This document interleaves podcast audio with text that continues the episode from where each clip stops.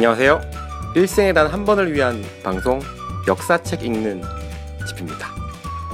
오늘은 제 86회 시간이고요. 오늘 우리가 읽을 책은 요시미 슌야가 쓴 왜 다시 친미냐 반미냐입니다.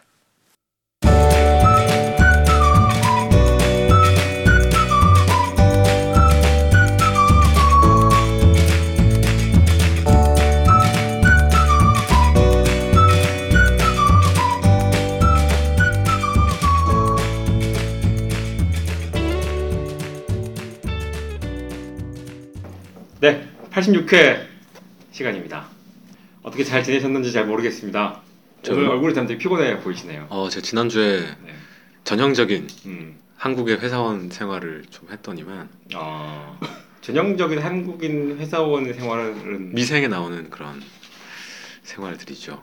뭐 직장에서는 혼나고 퇴근하기 전에 야근하고 그리고 회식하고 아침에 막 피곤 덜 풀려서 출근하고 그죠, 뭐 이런 썩, 겁니까? 썩 딱히 뭐 혼나진 않는데 어쨌든 뭐 비슷하다고 예, 생각이 드네요. 하긴 뭐 라조기님 짬밥쯤 되면 뭐 마냥 혼나진 않겠죠.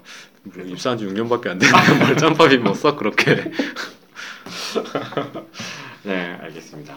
어, 저희가 오늘도 게스트를 모셨습니다. 이성원 선생님께서 네, 제가 그 오늘 그 녹음하는 오늘 팟빵 댓글로 이 다음 녹음에 이석원 선생님이 다시 출연하신다 이렇게 글을 남기긴 했는데 저희가 원래 올해 초에 게스트를 많이 모시기로 했는데 막상 모시고 보니까 게스트를 돌려막기 하고 있네요. 제가 이렇게 될 줄은 몰랐는데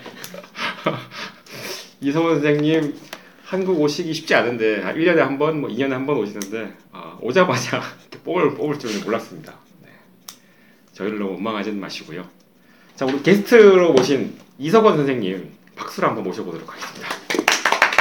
뭐 자기 소개를 또 네. 하는 건 좀 그렇고 이번에 세 번째 출연을 하게 된 네. 그 로지 카리지에서 동양사를 가르치고 있는 네. 이석원이라고 합니다. 네. 잠시 지난 방송 그, 그 이미 그 업로드가 됐고 네. 많은 분들이 청취하신 걸로 알고 있는데 일단 감사드리고 네. 어, 저도 다시 들어봤는데 어, 네. 제 목소리를 방송으로 들으니까 좀 어색하더라고요. 그러면서 한 다섯 번 들었어요. 뿌듯해가지고 드디어 출세했구나.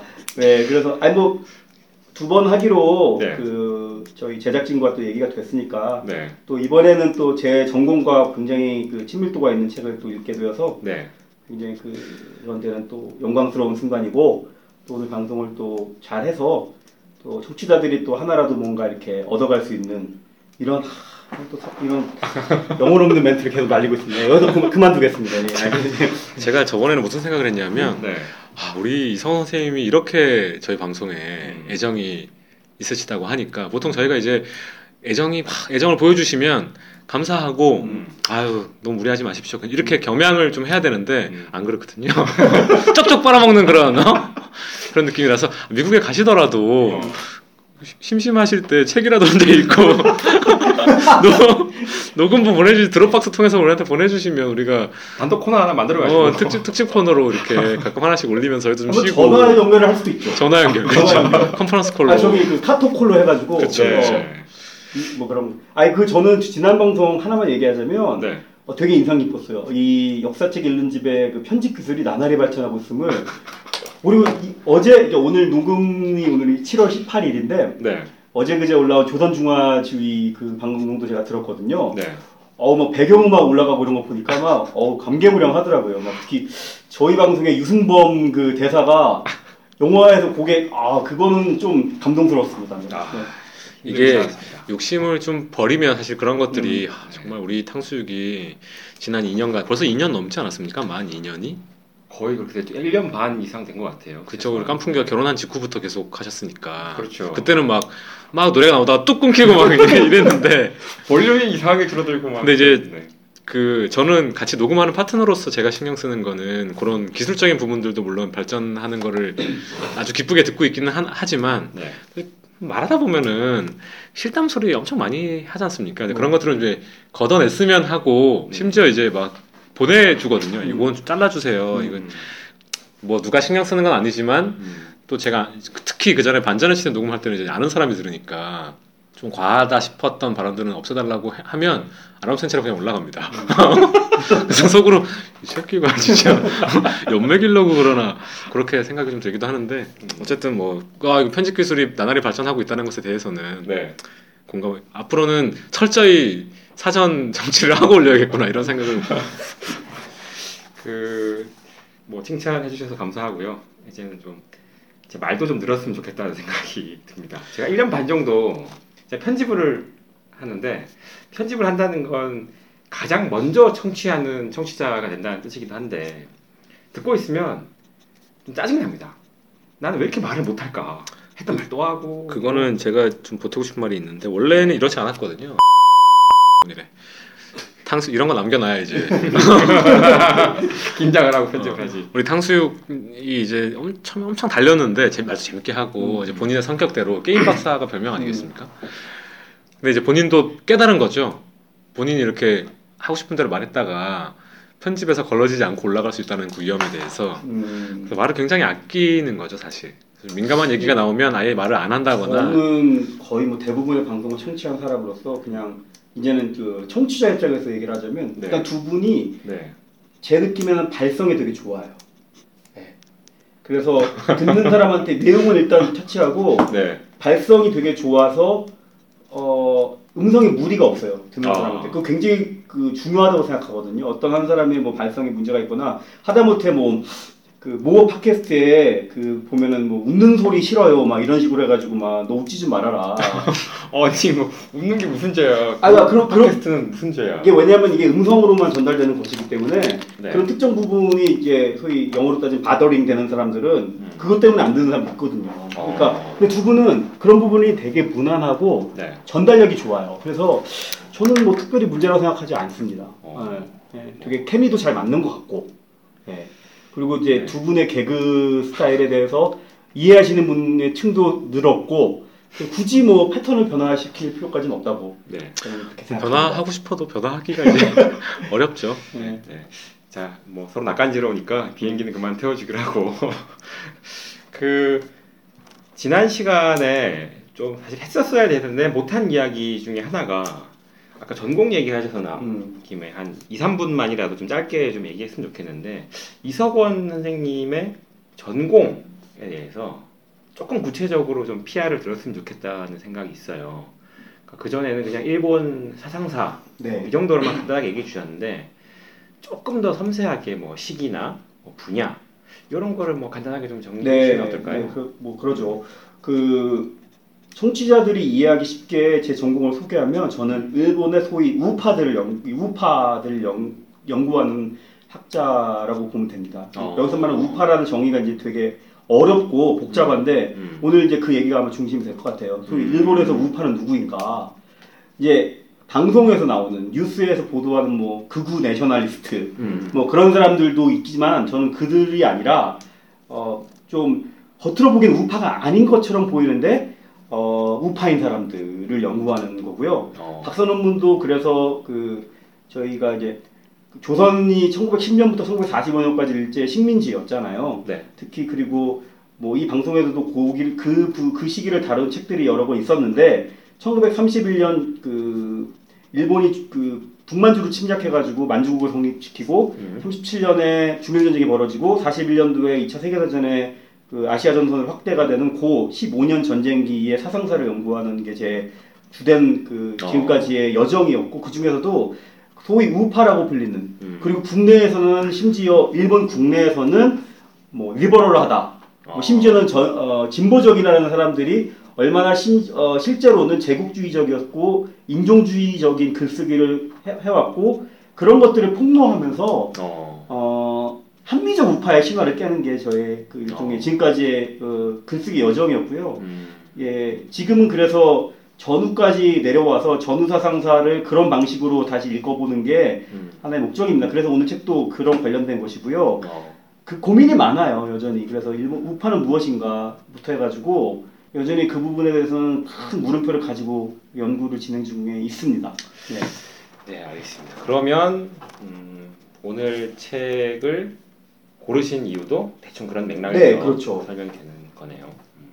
이 책은 게스트인 이석원 선생님께서 직접 골라 오신 거고 요걸 한번 보는 게 좋겠다라고 했는데 책 제목은 왜 다시 친미냐 반미냐고요. 부제가 전후 일본의 정치적 무의식으로 달려 있습니다.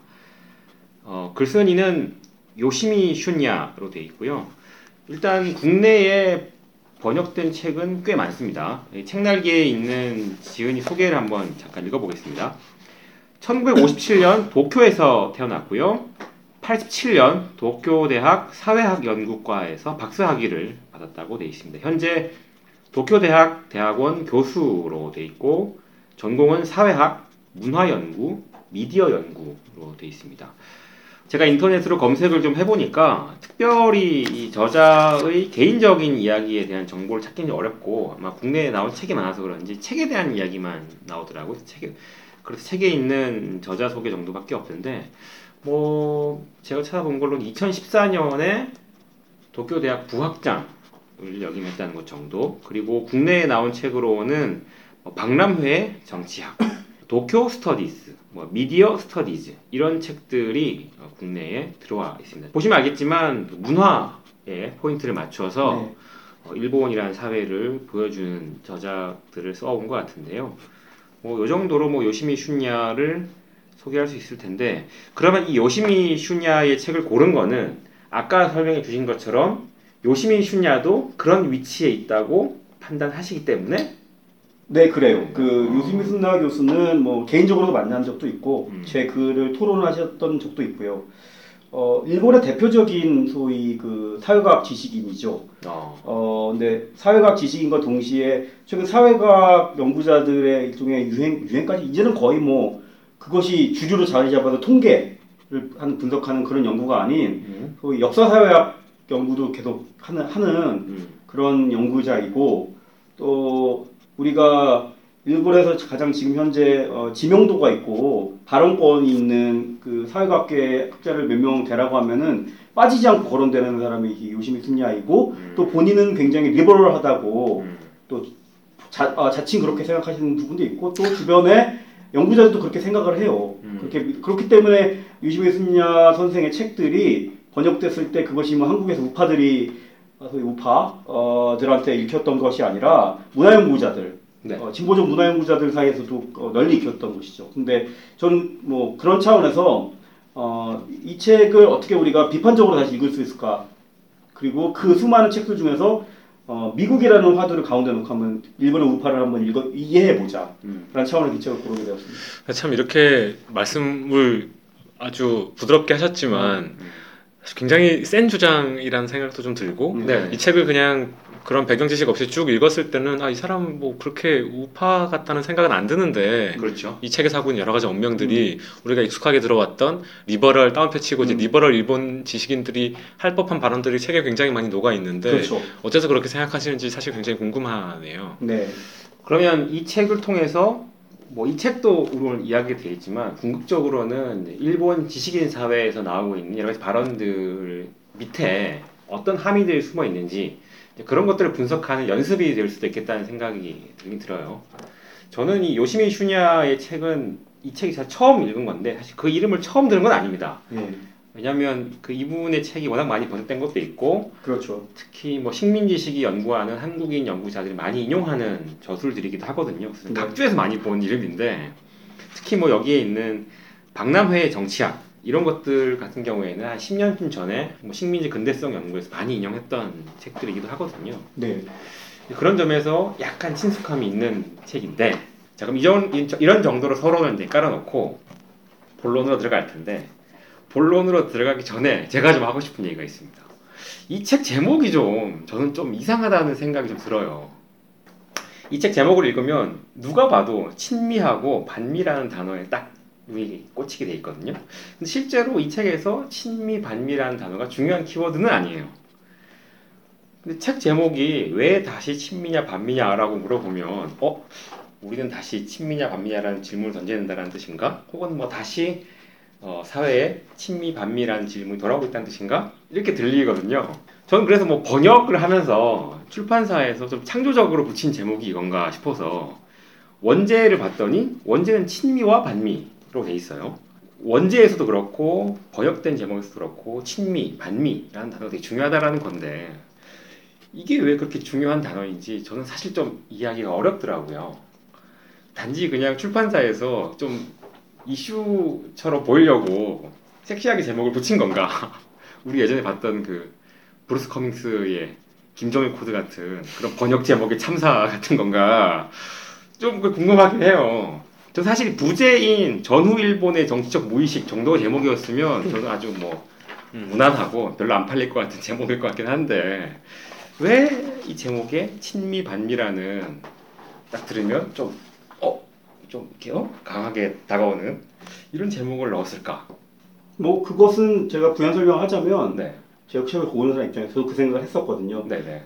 그 사회자께서 말씀하셨듯이 원제하고는 조금 달라요. 음, 친미와 반미라는 제목과 왜 다시 친미냐 반미냐는 어감이 완전히 차이가 나는 거거든요. 많이 다르. 많이 차이 나는 거죠. 뭐 저는 어떤 의미에서는 출판사가 의- 의도적으로 그 제목을 정했다고 생각합니다. 왜 그러냐면 이 책이 국내에 번역된 게 2008년이고 네. 이 책이 일본에서 일본 원판으로 나온 게 2007년이에요. 음, 그것은 한국에서 당시에 친미하고 반미가 상당히 화두가 되었던 시대, 시- 시기죠. 그렇죠. 노무현 정권 말기였고 이라크 전쟁이 거의 끝과 이제 막바지가 되었었고 소위 그 보수 세력 한국의 보수 세력이 보기에는 한국의 진보들이 너무 노골적으로 친미를 하고 이것을 국익에 도움이 되지 않는다라는 그런 이념 투쟁이 음. 가장 정점을 찍고 이제 하강 국면에 나서 자살할 때였기 때문에 출판사에선 그런 잠재적 독자들을 고려했던 것이 아닐까라는 건데 저는 그거 마- 그거 그런 행위 그것이 비록 순수했든 간에 유시미 순야의 의도를 의도에 낚였다고 저는 생각해요. 왜 그러냐면 유시미 순야마저도 친미나 반미라는 제목을 그 넣었을 때 이 앞에 그 서론에 보면은 그런 부분들을 그 거론을 하잖아요. 당시의 글로벌 반미, 거 반미가 세계적 추세인다는 라는 음, 것. 음. 단지 어, 일본만의 문제가 아니고 한국 얘기도 나옵니다.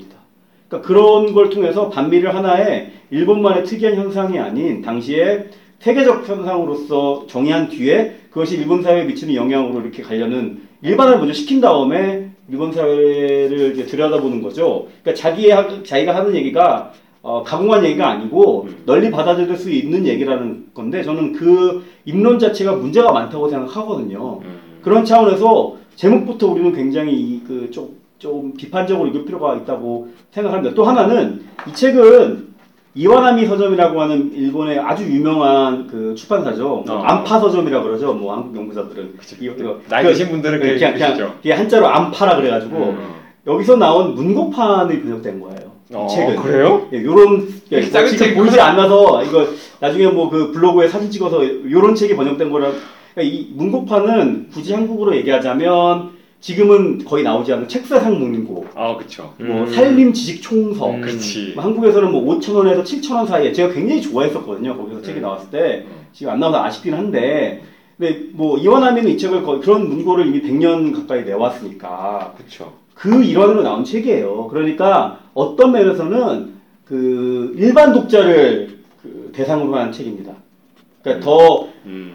휘발성이 강한, 강한 얘기를 넣- 넣음으로써 그 일반 독자를 그 대상으로 한 책인데 한국에 들어오고 이 번역 한 거 보면은 굉장히 학술서처럼 번역이 돼 있어요. 음. 그렇죠. 그건 그러니까 여러 가지의 어떤 유시미 순야 교수도 이 책을 낼 때 자기의 의도성이 있었을 테고 그것에 대해 그건 별도로 한국에 이 책이 소개될 때 한국의 편집자도 자신만의 의도가 있었다고 저는 봐요. 어, 각각의 문제성이 있는 거죠. 의도했던 의도하지 않았던, 않았던 간에 예, 그런 면에서 그런 이런 제목이 아, 나온 게 아닐까 저는 그렇게 생각합니다. 네, 알겠습니다. 이게 나온 게 2008년이라고 치면 벌써 거의 10년 전이고 사실 그때면 뭐 친미나 반미라는 말을 입에 올리는 게 별로 어색하지 않았던 아주 짧은 시기였었던 것 같아요. 그때 광우병 시비가 2008년이었나? 맞습니다. 그죠? 그때 사는 진짜 직접적으로 미국이 우리나라에 무엇인가 이런 식의 의미를 물어보던 시대였고 뭐 친미 반미라는 얘기도 많이 했었죠. 그때 제가 기억에 남는 거는 중앙일보에서 무슨 다른 연구단체하고 같이 조사를 했던 것 같은데 네. 예, 한국전쟁 6.25를 누가 일으켰냐는 어. 대답에 뭐 하여튼 10%인가 하여튼 상당수의 고등학생들이 미국이라고 쓴 거예요. 예를 들면 그가 10명이라 치면 그 중에 한 0.5명 정도는 어. 수정주의 그 역사관에서 의해서 쓴 어, 이거 그래 이것은 어, 장기적으로 봤을 때 미국이 저지른 짓이나 마찬가지라고 생각해서 썼겠지만 나머지 뭐 자다 일어나가지고 그냥 씨, 뭐 아는 나라 미국밖에 없으니까 미국 찍었을 것 같긴 한데 하여튼 그런 것들이 신문 일면에 음. 막 회자되고 했던 시기죠 그때가. 그 전까지는 반미라는 단어가 일부 진보 운동 세력들이 그 선동적으로 이야기한 단어였다면 2007년 8년에는 뭐 친미냐 반미냐라는 것이 아주 대중적으로 입으로 오르내리던 얘기인 것 같고 반미라는 단어가 가지고 있던 그런 뭐랄까 선명함, 공격성 이런 것 상당히 많이 누그러진 상태였고 많은 사람들이 관심을 가질 법한 제목이었을 것 같아요. 이 제목 자체는 그 당시 맥락으로 볼 때. 이 책은 전체적으로 여섯 개의 장으로 구성이 되어 있습니다. 앞에 서장 은뭐 그야말로 뭐 들어간 말이니까 이건 제외하더라도 종장도 결론이니까 빼더라도 본론은 한 네 개 장 정도로 구성되어 있고 이 네 개의 장은 시간대별로 구성이 되어 있습니다. 내용상으로는 어떻게 미국, 그러니까 따옴표 치고 미국이라는 존재가 전후 일본의 정치와 문화와 사회와 경제와 뭐 이런 각각의 분야에 어떻게 지금처럼 자연스럽게 싹 스며들었는가 이거를 시간과 분야에 따라서 탐구해 본 어, 책이라고 할 수 있는데 이 책을 다 읽고 보면 저는 아주 기시감이 아주 많이 들었다 이렇게 생각이 듭니다. 왜냐하면 한국하고도 엄청 비슷하거든요. 물론 차이는 있겠습니다만은 뭐 여러 가지 면에서 한국이 했던 경험과 비슷하다라는 생각을 많이 했는데요. 바로 1장으로 들어가 보는 게 어떨까 싶은데요. 네, 그렇습니다. 뭐 그죠? 일장의 그 제목이 소제목이 미국이라는 모더니티라고 네. 하는 거죠. 그러니까 요시미 순야 이 책은 역사서라 말하기 참 애매합니다. 일단 얘기가 들어가기 전에 그 사회자들께서 어떻게 읽었는지 모르겠지만 저는 이건 역사서라고 생각하지 않아요. 어. 전문 역사학자의 입장에서 봤을 땐 왜 그러냐면은 음. 본인이 직접 사료를 찾아서 쓴 게 하나도 없어요. 그죠. 대부분이 그 다른 사람이 연구한 거를 2차 자료를 인용해서 하나의 그 자기 이야기를 만든 음. 그런 면에서 유시민 선생은 그런 면에 탁월한 재주를 갖고 있습니다. 음. 다른 책들도 상당히 그런 것들이 많아. 그거 뭐 그것에 대해서 가치 평가를 하겠다는 게 아니라 음. 그런 형태의 글쓰기를 되게 자주 하시고 음. 때문에 생산력이 높죠. 어떤 면에서는요. 그렇고 때문에 각 장에 인용하는 책들이 되게 광범위하고 음. 스펙트럼이 되게 넓습니다. 인용하는 자들이. 그러니까 어떤 뭐 성향의 어떤 학자라고 말하기가 되게 어려울 정도로 본인이 어떤 어, 생각 갖고 미리 거기에 맞춰서 자료를 찾아서 2차 자료를 어떻게 찾아가지고 이렇게 그 말을 구성해 나가는, 나가는 데서는 어, 되게 그 재주를 갖고 있고 저는 그런 면에서 이 책은 글의 완결성에 있어서는 굉장히 잘 쓴 책이라고 저는 평가하고 싶습니다. 왜 그러 왜 그러냐면은 처음부터 이미 그 미국이라는 것들을 단순히 전후적인 현상으로 보지 않고 메이지 유신 이후부터 완연히 이어지는 하나의 현상으로 그- 증명하고 싶었던 것이고 그 부분을 일정 정도 해냈다고 저는 생각해요. 그 내용의 어떤 충실성이라든지 그 각각의 문제는 채취하고서라도 일장은 바로 그런 부분인 거죠. 소위 1853년 어, commodore 페리라 그러죠. 저기 페리 제독이 음. 도쿄만에 비- 어, 배를 타고 와서 어, 문 열어라 이놈들아 그거 시작해갖고 이게 개국이 되는 순간부터 미국이란 나라와 접속이 시작되고 그래서 이제 뭐 일장의 소제목들이 보면 귀축 미영 미국의 유혹. 그래서 이제 소위 1920, 30년대까지 어, 미국과 일본의 관계라고 이렇게. 근데 되게 좀 짧죠? 그 긴 시간 시- 어, 긴 시간을 한 장의 그 챕터로 정리하기 짧긴 하지만 그래도 저자의 내 그 저자의 주장을 그 단순하자면은 사람들 생각하기에 미국은 아 일본 일본 에서의 미국은 전후 전후 그러니까 점령국이 되고 나서야 뭐 완전히 그 확실하게 드러난 거라 생각하지만 실제로 미국은 굉장히 생활 가까이 있었다. 이미 1920 20년대 30년대 생활 가까이 있었고 일상생활 마저도 마, 일상생활에서 마저도 미국은 그렇게 먼 나라가 아니었다는 것을 얘기하는 거죠 일장에서는 예. 그때 당시에 여기 뭐 부로 후, 후세 고신이라는 음. 사람이 한 말을 이제 인용하고 있기도 한데 이 시기에 이미 이렇게 이야기하고 있었다는 거잖아요. 미국적이지 않은 일본이 어디에 있는가? 미국을 떠나서 일본이 존재하는가? 미국적이지 않은 생활이 우리들 어디에 남아 있는가? 이렇게 얘기를 했다고 하니까 이게 저희가 그냥 상식적으로 알고 있기로는 일본은 뭐 독일 따라서 제도도 만들고 이렇게 그러니까 유럽을 많이 모방해서 음, 음. 나라의 꼴을 전 전에 만들어 갔다고 이제 이해를 하고 있었는데 실질적으로 뭐 문화 측면에서 차, 바라봤을 때는 헐리우드 영화도 수입이 많이 되고 모던 보이, 모던 걸들의 뭐 생활 양식이라던가 뭐 재즈, 뭐 야구 같은 스포츠가 막 퍼지고 이런 것들을 봤을 때는 말씀하신 대로 전전에 이미 아메리카니즘이 미국 사회, 일본 사회 곳곳에 침투하고 있었다는 얘기를 초반부에 좀 하고 있는 것 같습니다.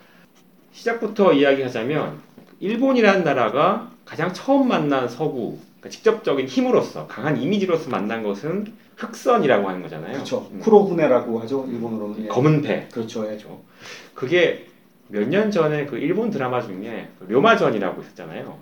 네, 사카모토 르마. 예, 그 그죠? 일대기를 네. 다룬 료마전이라는 드라마가 있었는데 저는 그 1, 시즌 1, 1기까지만 딱 음. 봤는데 그 1기에서 가장 중요한 사건이 사카모토 료마가 음. 흑선을 만나는 거거든요. 흑선이 어떤 이미지로 오냐면 그냥 멀리 바다에 떠 있는 큰 배가 아니고 바위 위에 사카모토 료마가 서 있는데 해안가에 배가 바로 옆으로 지나가요. 음. 그런 건 불가능하겠지만 어떤 강력한 이미지가 있다는 거죠. 음. 크고 검고 단단한 배가 파도를 일으키면서 료마 앞을 딱 지나가요. 료마가 그러고 큰 충격을 받는 거죠. 아, 뭔가 압도적인 이미지를 받아들이게 되는 거고 그런 식의 어떤 이상해 보이는 것 혹은 어마어마해 보이는 것 스펙타클러스한 이미지가 하나가 있고 미국의 이미지가 또 하나가 자유라는 관념 자유 그러니까 정치적인 이데올로기로서의 관념 요 두 가지가 미국이 일본에게 준 충격인 것 같아요. 이것으로부터 미국이 일본 사회에 주는 영향력이 시작이 되는 것이죠. 그 여기 보면 작은 제목 중 하나가 자유의 나라에 대한 동경 이런 표현이 나오거든요. 미국이란 나라가 일본에게 주는 영향력이라는 건 그런 게 있는 거죠. 여러 가지 면에서 영향을 크게 준다라는 것이죠. 그러므로 해서 아까 얘기했던 더 이상 미국적이지 않은 일본이 어디에 있는가 이런 식 언명까지 가능해지는 것이죠. 참고로 네. 어, 일장에서부터 그, 이, 이 책의 마지막까지 네. 그 청취자 들께서 이 책을 적- 직접 구매해서 읽을 때 주의해야 될 점은 제 입장에서 봤을 때 음. 그 글쓰기가 아까 말했듯이 이분은 그 자기가 쓸 내용과 주장을 미리 마- 생각해 놓고 그거에 따라 자료를 찾아가지고 이렇게 조합을 하는 스타일로 글을 쓰기 때문에 그런 부분들을 그런 부분들을 주의해서 읽어야 된다고 생각해요. 음. 가령 일장에서도 그런 부분들이 매우 분명하게 드러나는데 음. 미국화라는 것을 예로 들 때 어, 지식인들 얘기를 잠깐 얘기한 다음에 결국은 대부분 문화 현상으로서 미국을 얘기를 합니다. 네. 뭐 영화, 오페라, 음. 스포츠 이런 것들을 얘기하면서 더 이상 미국적이지 않은 일본이 어디 있는가라 결론을 도출하는 방식이에요. 근데 저는 이건 굉장히 문제가 있다고 생각해요. 어. 뭐 이것을 그러니까 문화 연구 일반의 문제라고까지 말하기는 좀 어렵다고 보지만 문화 연구를 통해 나온 저작들 읽을 때 되게 일반적으로 도출되는 방식입니다. 그러니까 소위 상층부 문화 어, 엘리트들의 얘기를 통해서 그, 그 사회의 그 일반적인 모습들을 추출해 나가는 그리고 정의하는 그런 것들은 문제가 있다고 저는 생각하거든요. 어, 과연 그런 그렇게 얘기하는 것이 과연 옳은 것인가? 도쿄를 중심으로 한 음. 몇개 상층부 엘리트의 문화 구락부에서 운이됐던 얘기를 통해서 전 사회의 미국화를 그 결론 짓는 것이 과연 맞는 말인가라는 것도 있고요. 또 그 지식인들 요시노 사, 요, 어, 요시노 사쿠조라든지 어, 크- 크리스천들 다이쇼 데모크라시라고 하는 뭐 1910년대 20년대 초반에 특정 어떤 정치 현상들을 미국화의 어떤 일본의 상륙이라고 정의하는 방식도 상당히 문제가 저는 많다고 생각하거든요. 그런 부분들을 좀 참 그 우리가 어, 염두에 두고 어, 저자의 글쓰기를 따라가 봤으면 좋겠다는 생각을 합니다. 음. 근데 어떤 면에서 보면 그런 단점, 그런 지적들은 사실 문화 연구에 대해서 상당히 많이 나오는 지적들인 것 음. 같기는 해요. 그러니까 예를 들어서 어, 한국 사회에서 있었던 뭐 식민지 근대성론을 얘기할 때도 그런 비판이 음. 항상 붙어 있었거든요. 서울 중심의 일부 모던 걸과 모던 보이가 향유하던 문화를 가지고 어떤 식민지성 자체를 재정의하는 것이 과연 가능하겠는가 이런 식의 문제제기가 있었던 걸좀 기억하는데 음. 뭐 그런 비판이 매우 흔하, 흔하고 상당히 자주 나올 수 있는 비판인 걸 염두에 두는 거는 좀, 좀 좋은 거 필요한 것 음. 같아요. 그리고 그러한 문제 의식은 이 책 전체에서도 적용되는 것이기 때문에 그걸 항상 염두에 두고 책을 읽어보면 책을 좀 재밌게 읽을 수 있지 않을까 이렇게 생각이 듭니다. 지금까지 1장 이야기를 했는데요. 그 1장의 끝은 사실 그 일본의 Americanization, 네. 아메리카니즘을 받아들이는 이야기였지만 사실 1장의 끝은 그렇진 않거든요. 1장의 끝은 사실 전쟁이니까 그렇습니다. 미국과의 전쟁이기 때문에 미국의 이미지가 완전히 뒤집어지는 걸로 1장이 끝이 납니다. 2장이 이걸로 시작하고요. 그러니까 여기 가장- 마지막 절의 제목이 귀축 미영과 미국의 유혹으로 되어 있습니다. 귀축 미영, 그러니까 뭐 귀신 혹은 뭐 괴물과도 같은 미국의 이미지가 들어오게 되는 것이죠. 그러니까 이런 것이 들어온 상태에서 2장이 시작하는데 제가 보기에 실질적으로 이 책에서 가장 중요한 내용은 2장에서부터 시작하는 것이 아닌가 생각이 듭니다. 이 책의 부제도 전후 일본이니까요. 그 전후 일본의 이야기가 2장부터 시작이 되고 제가 가장 흥미 있게 읽었던 것도 2장이거든요. 2장의 제목은 점령군으로서의 미국으로 되어 있습니다. 이 내용은 저희가 예전에 읽었던 히로이토와 메가더랑 네. 많이 겹치는 부분이 네. 있습니다. 사실 좀 관심 있는 분이라면 다 아시겠지만 이 메가더라는 사람이 자신을 이렇게 비주얼적으로 연출하는 걸 굉장히 능한 사람이었잖아요. 그렇습니다. 예. 그러니까 비주얼뿐만이 아니고 그 던지는 말 하나 하나도 굉장히 미디어를 잘 이용한다는 느낌이 막 있어요. 그렇습니다.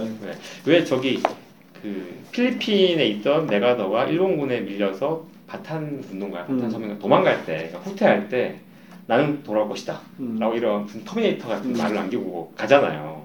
그러니까 이런 말을 던지는 솜씨가 보통이 아닌 사람인데 그 자기 이미지 관리 잘하잖아요. 선글라스 딱 끼고 파이프 담배 딱 물고 뭐지 제일 마지막에 남기는 말도 뭐 있잖아. 노병은 죽지 않는다. 다만 사라질 뿐이다. 이런 말도 남기고 그러니까 이렇게 이미지 연출에 능한 메가더가 일본에 도착해서 비행기에 내리는 사진으로 이 장이 시작을 합니다. 그리고 그 뒤에 나오는 사진이 그 유명한 히로히토 차남과 같이 찍은 사진이죠. 이 사진이 히로히토와 메가더에서 되게 중요한 사진이었고 여기서도 아주 중요한 사진이거든요.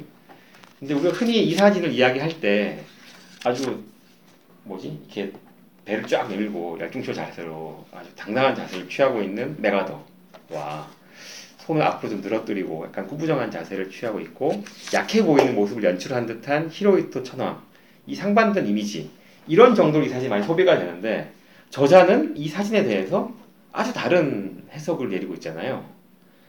이 사진을 두고 어, 보호자로서의 미국이 천황제의 후견인 역할, 그러니까 뒤, 뒤를 봐주는 역할을 하겠다 이런 식의 의지가 이 사진에 보인다라고 해석을 하고 있죠.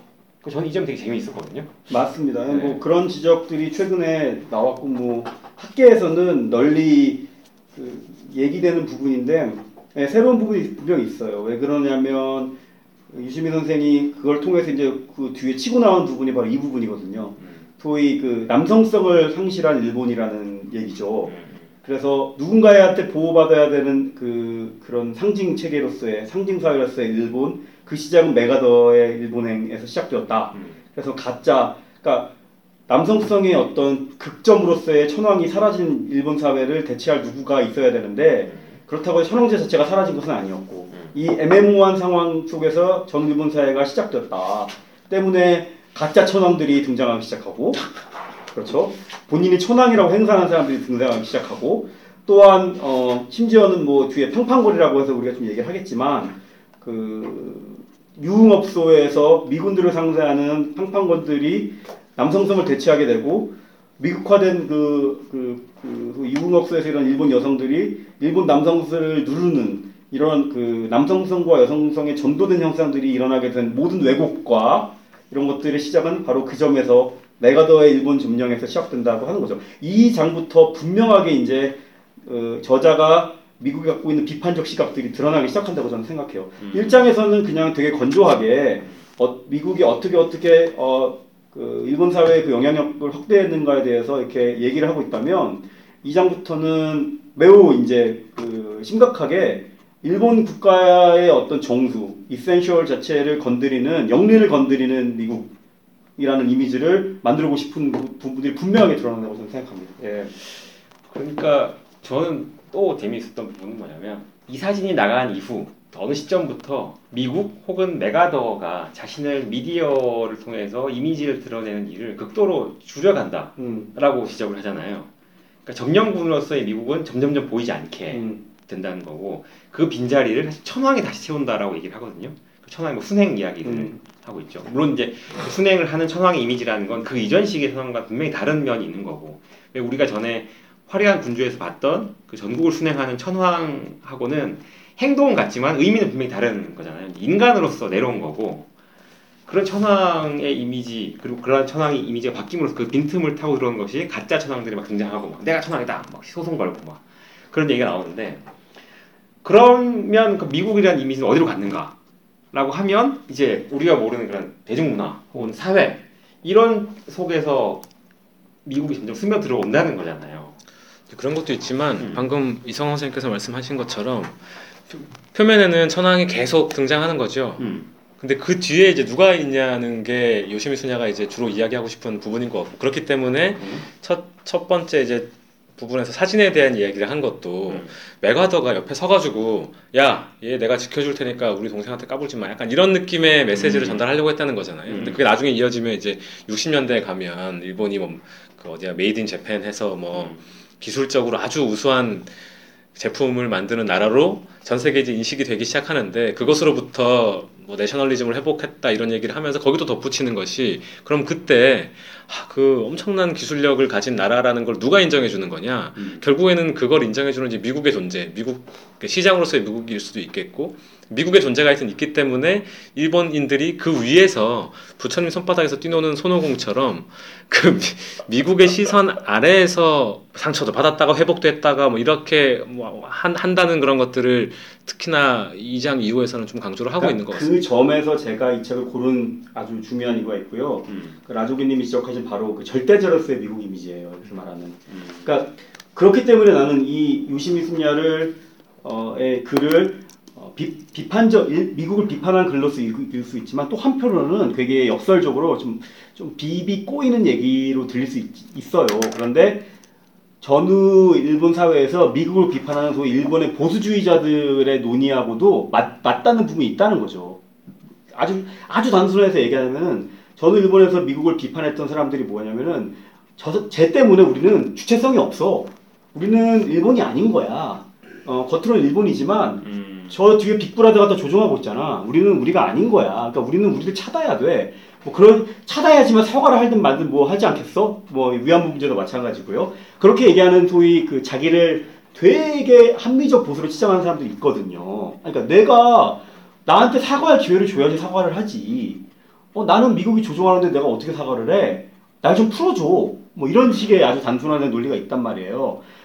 어떻게 보면 유시미의 얘기도 그런 얘기와 크게 다르지 않는, 않다는 거죠. 이 첫, 이 책 저간에 흐르는 내용이 재밌는 부분이 메가더 얘기를 하면 뒤에 어, 상당 많은 부분을 검열이라는 장에 소, 어, 그, 그, 할애합니다. 어떻게 전후 일본을 미국이 뒤에서 효과적으로 조종했나를 얘기했을 때 검열 제국 얘기를 해요.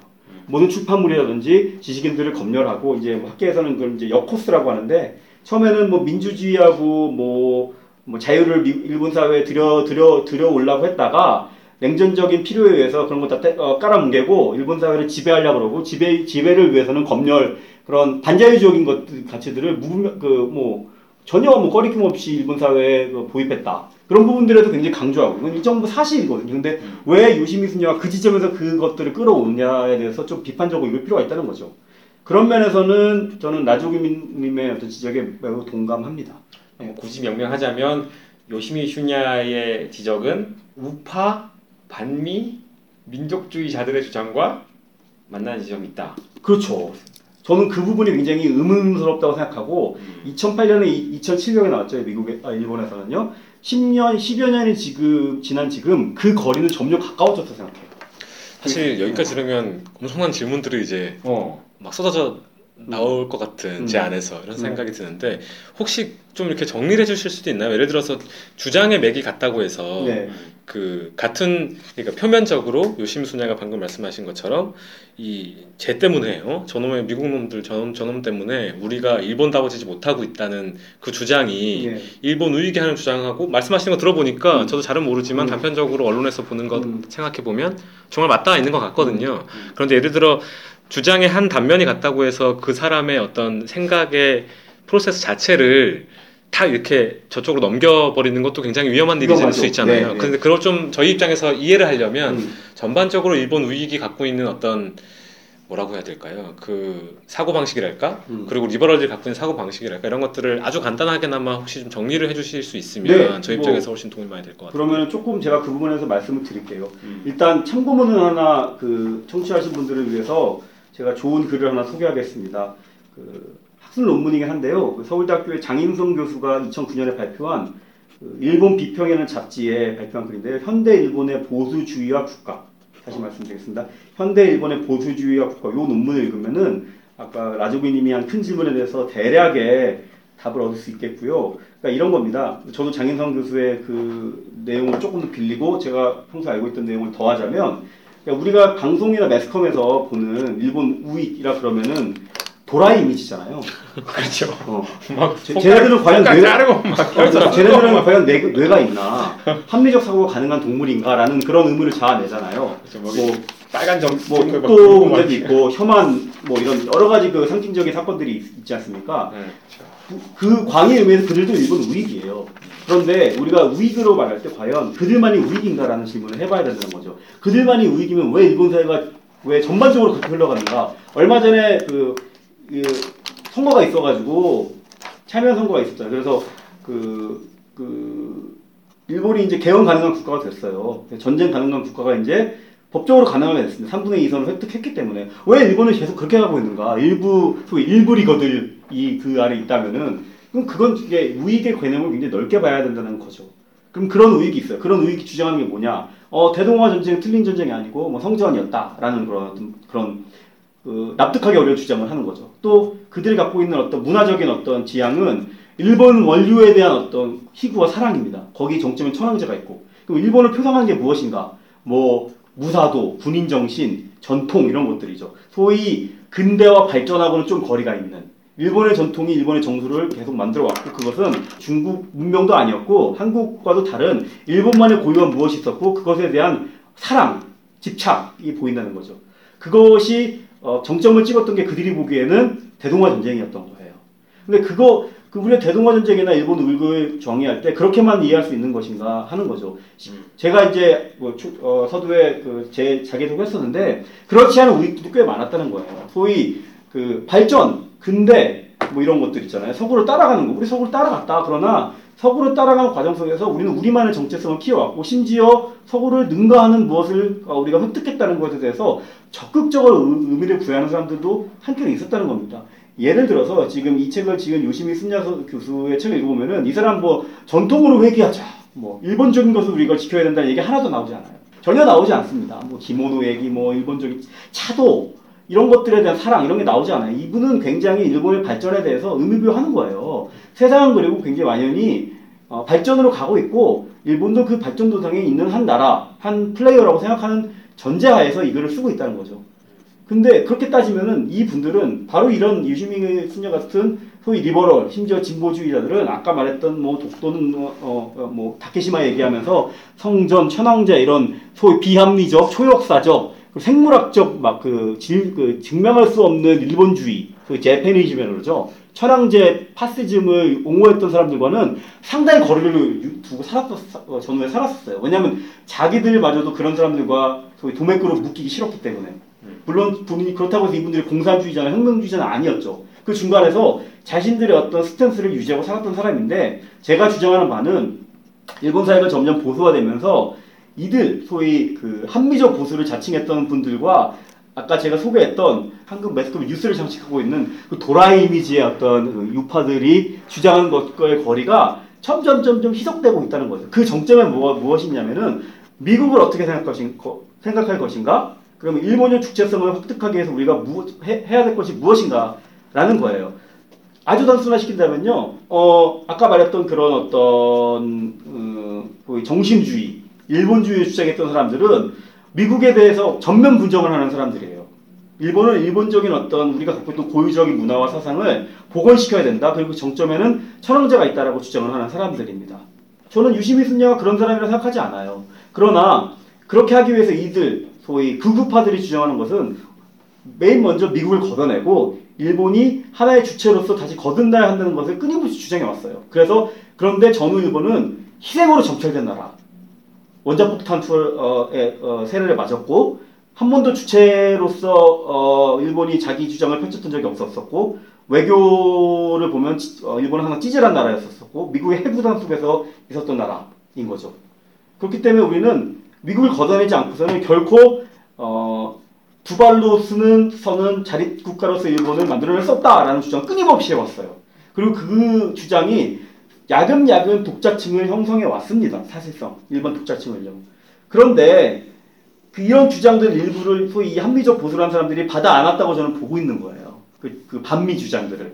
그리고 그러나 자기는 그런 식의 어떤 일방적 반미가 아니라 더 세련된 반미 얘기를 하고 있다고 생각해요. 더 어, 일반 독자들이 읽기 편하게 그리고 아, 읽었을 때 어, 그럴만하네. 우리가 왜 반미해야 되는지 미국에 대, 일본에서 어, 미국에 대해서 왜 다시 생각해야 되는지 비판적으로 충분히 납득할 수 있을 만한 반미 주장을 어, 하는 소위 한미적 보수들이 일본 사회에서 등장하기 시작했고 저변을 확대하고 있고 그 중 한 명이 요시미 승리라고 생각하는데 저는 그게 되게 문제적이라고 생각하는 거예요. 왜 문제인지는 차근차근 제가 얘기를 드리겠습니다. 음. 예.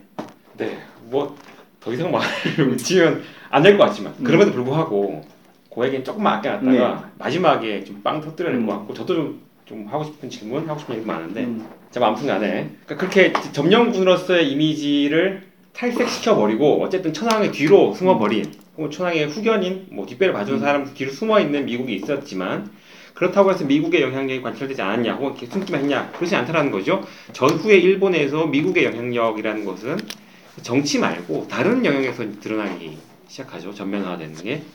여기 나오는 것 중에 하나가 천황이 얘기를 이제 건너뛰고 나면 네. 바로 나오는 이야기는 아, 여기 팡팡 팡팡이라고 했던가? 네, 맞습니다. 그죠. 팡팡걸이라 하죠. 팡팡걸, 뭐 팡팡이라고 하는 존재로 드러나게 되죠.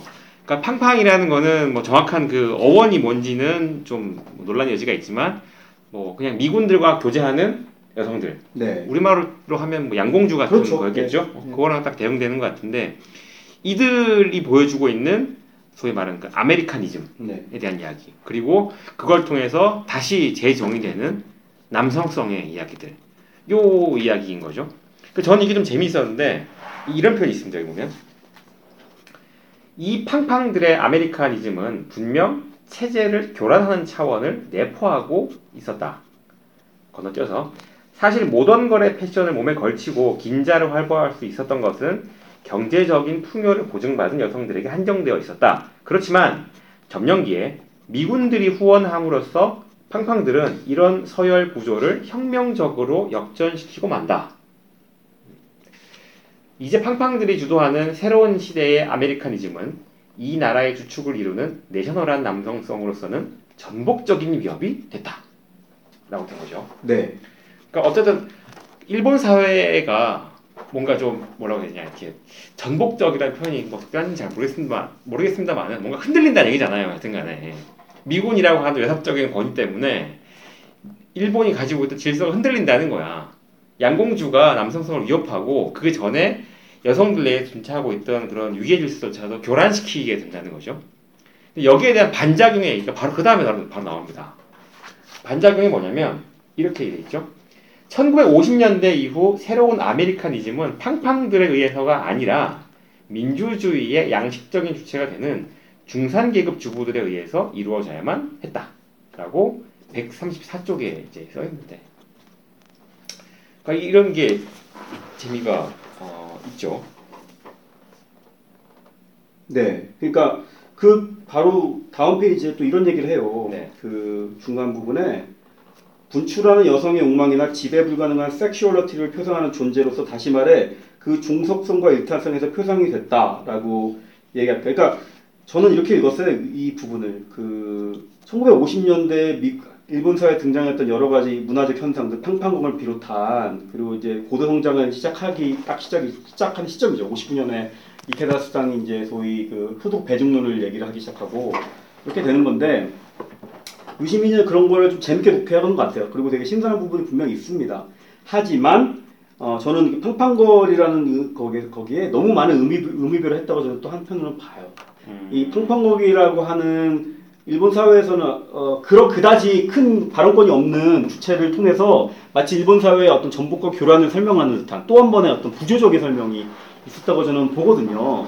그리고 이제 뒤에도 얘기하겠지만 어, 이런 방식의 어떤 설명이 전 굉장히 불편해요. 왜 그러냐면 그 특히 저는 50년대, 60년대 뒤에 뭐 쇼남보이 나오고 주거생활 나올 때 미국이라는 것이 문화를 통해서 매개해서 일본에 들어오는 방식에 무언가 빠졌다는 생각이 항상 듭니다. 계속 뭔가 어, 뭔가 상실감이 느껴요. 읽으면서. 이거 뭔가 더 설명이 돼야 되는데 그건 무엇이냐면은 마치 일본의 대중들, 개개인이 어, 굉장히 미국에 대해서 여과 없이 그 미국 미국이라는 것들 노출하고 그래서 전면적으로 미국의 어떤 흠뻑 빠지게 되고 그래서 일본 사회가 전면적으로 미국화되는데 어떠한 장애물도 없었다라는 듯한 그런 이미지를 그 준다고 저는 봐요.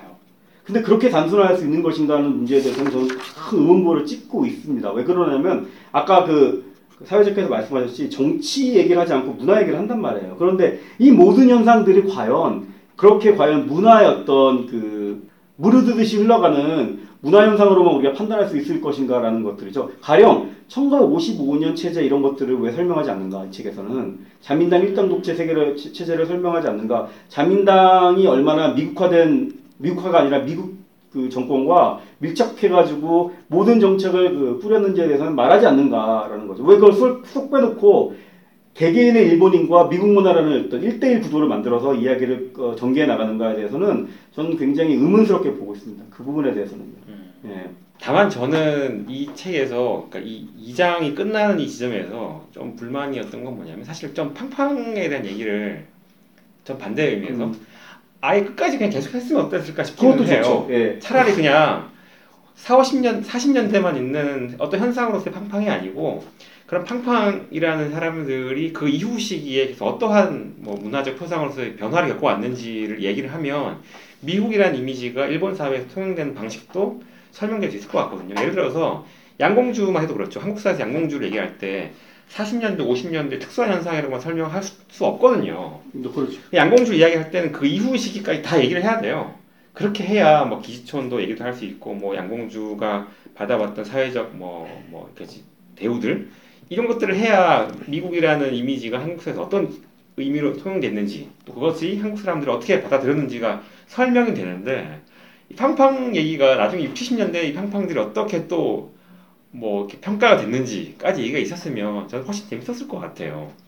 예를 들어서 한국 같은 경우에는 뭐 기지촌에 대한 평가가 엄청나게 갈리잖아요, 사실은. 시기마다. 40년대는 아마도 이런 팡팡 같은 이미지였을지도 모르겠고, 한 7, 80년대쯤 오면 점점점 타락해가는 그늘로서의 기초원이 부각되기 시작하다가 90년대쯤 되면 갑자기 반미운동에서 이 양공수를 흡수하죠. 어떤 특정한 이미지로서. 뭐 그런 재밌는 변화들이 있는데 뭐 그런 얘기를 끝까지 밀어붙이는 건 어땠을까 하는 생각이 드는데 그 이후에는 팡팡 얘기가 안 나오죠 이 책에서. 저는 그런 면에서 동의하고요. 음. 왜, 왜 그럴까 또 생각해 보면 그런 면이 있다고 생각해요. 어, 요시미한테 그 젠더란 문제는 미국화를 설명한 도구인 거지 그 자체가 의미 있는 어떤 어, 추상이나 음. 어, 생각의 주제는 아니라고 저는 생각해요.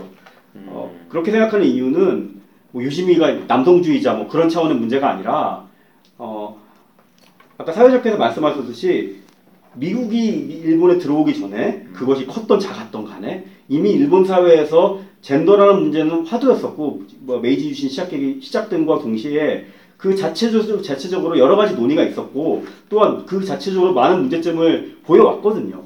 그런데 그 마치 그런 얘기들은 전혀 등장하지 않고 있다가 뜬금없이 1950년대가 되면은 미국 기지 미군 기지를 그 둘러싼 팡팡건들을 통해서 마치 그 어, 뭐 그다지 그 크게 문제시되지 않았던 일본의 어떤 젠더 어떤 표상들이 왜곡되고 끝까지 왜곡된 표상들이 등장한 것처럼 설명하는 방식은 아주 저는 어, 전형적인 구조적인 설명이라고 생각하거든요.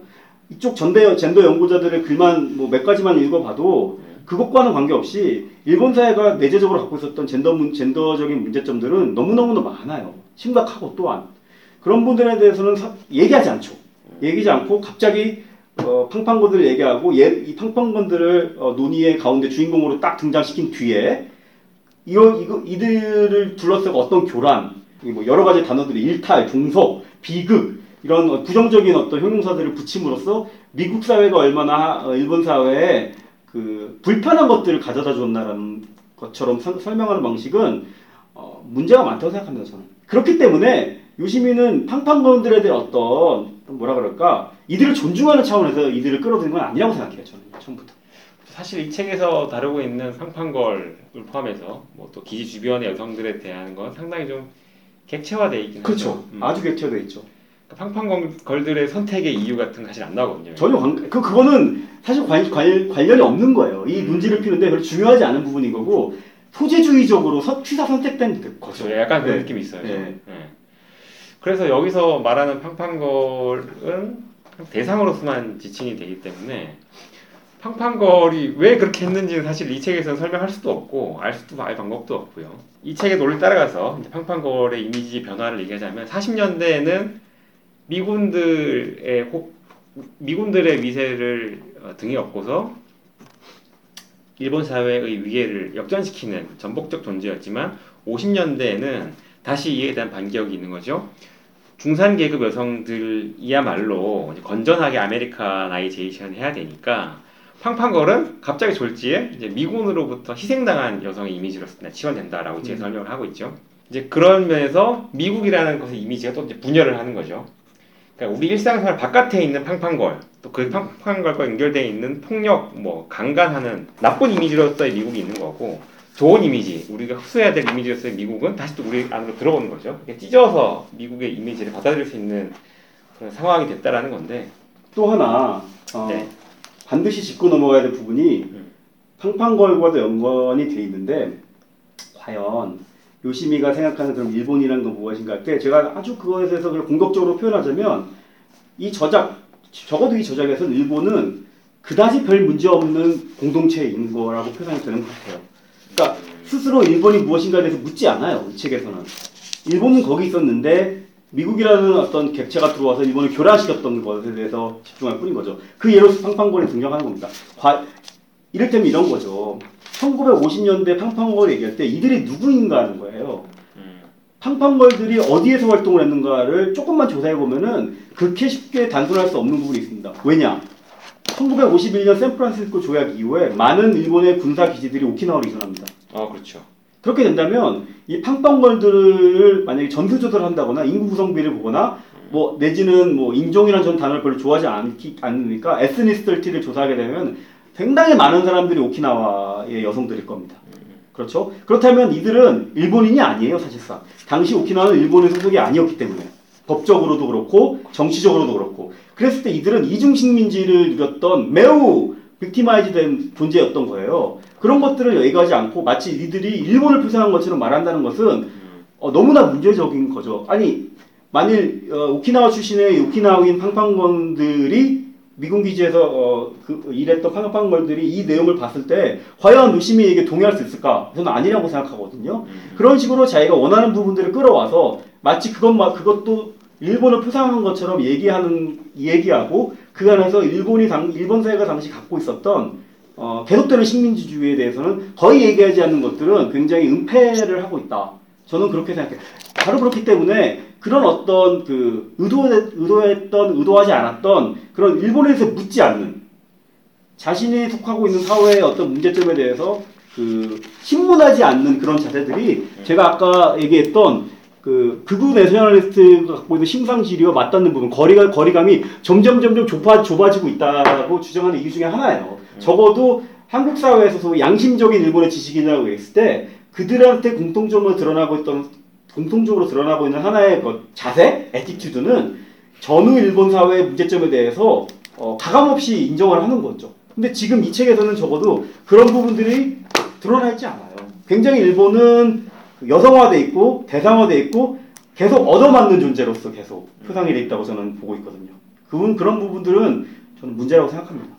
굉장히 흥미로운 거는 글의 초반부에 책의 초반부에 이제 이 저자인 요시미 수냐가 그 공산당의 반미 투쟁에 대해서 촌평을 하면서 결국 결국은 비평하고 비판하는 거죠. 그러면서 이제 하는 얘기가 미국 제국주의와 결탁한 매판 즉 저쪽에선 적으로 자리매김함으로써 전쟁에 가담하는 일본 또는 일본인 자신의 문제로 심화시키지 못했다는 게 결, 결국에는 공산당이 취했던 반미 노선의 문제점이다 이렇게 평가하고 있는데 그게 지금 사실 방금 말씀하신 내용이랑 되게 맞아요.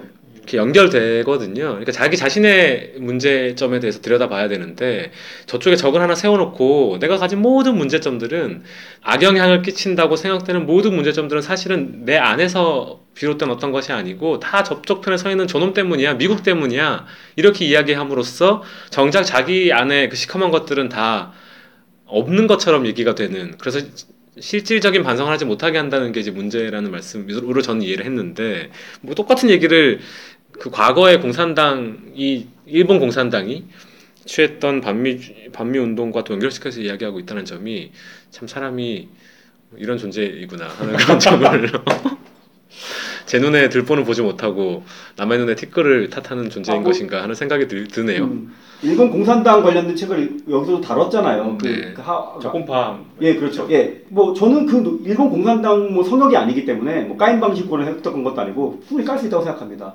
근데 이제 잘 봐야 되는 거예요. 어떤 논리로 일본 공산당을 비판하는가. 맞아요. 뭐 1955년도에 노선 변환하면서 일본 공산당이 이론에서 이론 투쟁에서 아주 그 안드로메다로 가죠. 그러니까 그렇게 그거를 분석하는 논리 중에 하나가 그 소위 국제공산주의를 너무 또련을 추정 추종하다 보니까 어, 일본 사회에서 어떻게 투쟁해야 할지에 대해서 스스로도 답을 찾지 못하는 그래서 결국은 망해가는 그렇게 묘사하는 것도 일리가 있다고 생각하는데 조금만 꼬우면 이렇게 되는 거예요. 바로 아까 그 라조베비님이 말씀했던 것처럼 그럼 결국은 주제는 우리가 우리를 뭐 비판을 하든 뭐든 간에 하기 위해서는 우리가 우리 주체성을 회복해야 된다. 그러면은 우리 주체성을 지금 억압, 억압하는 것을 걷어내자.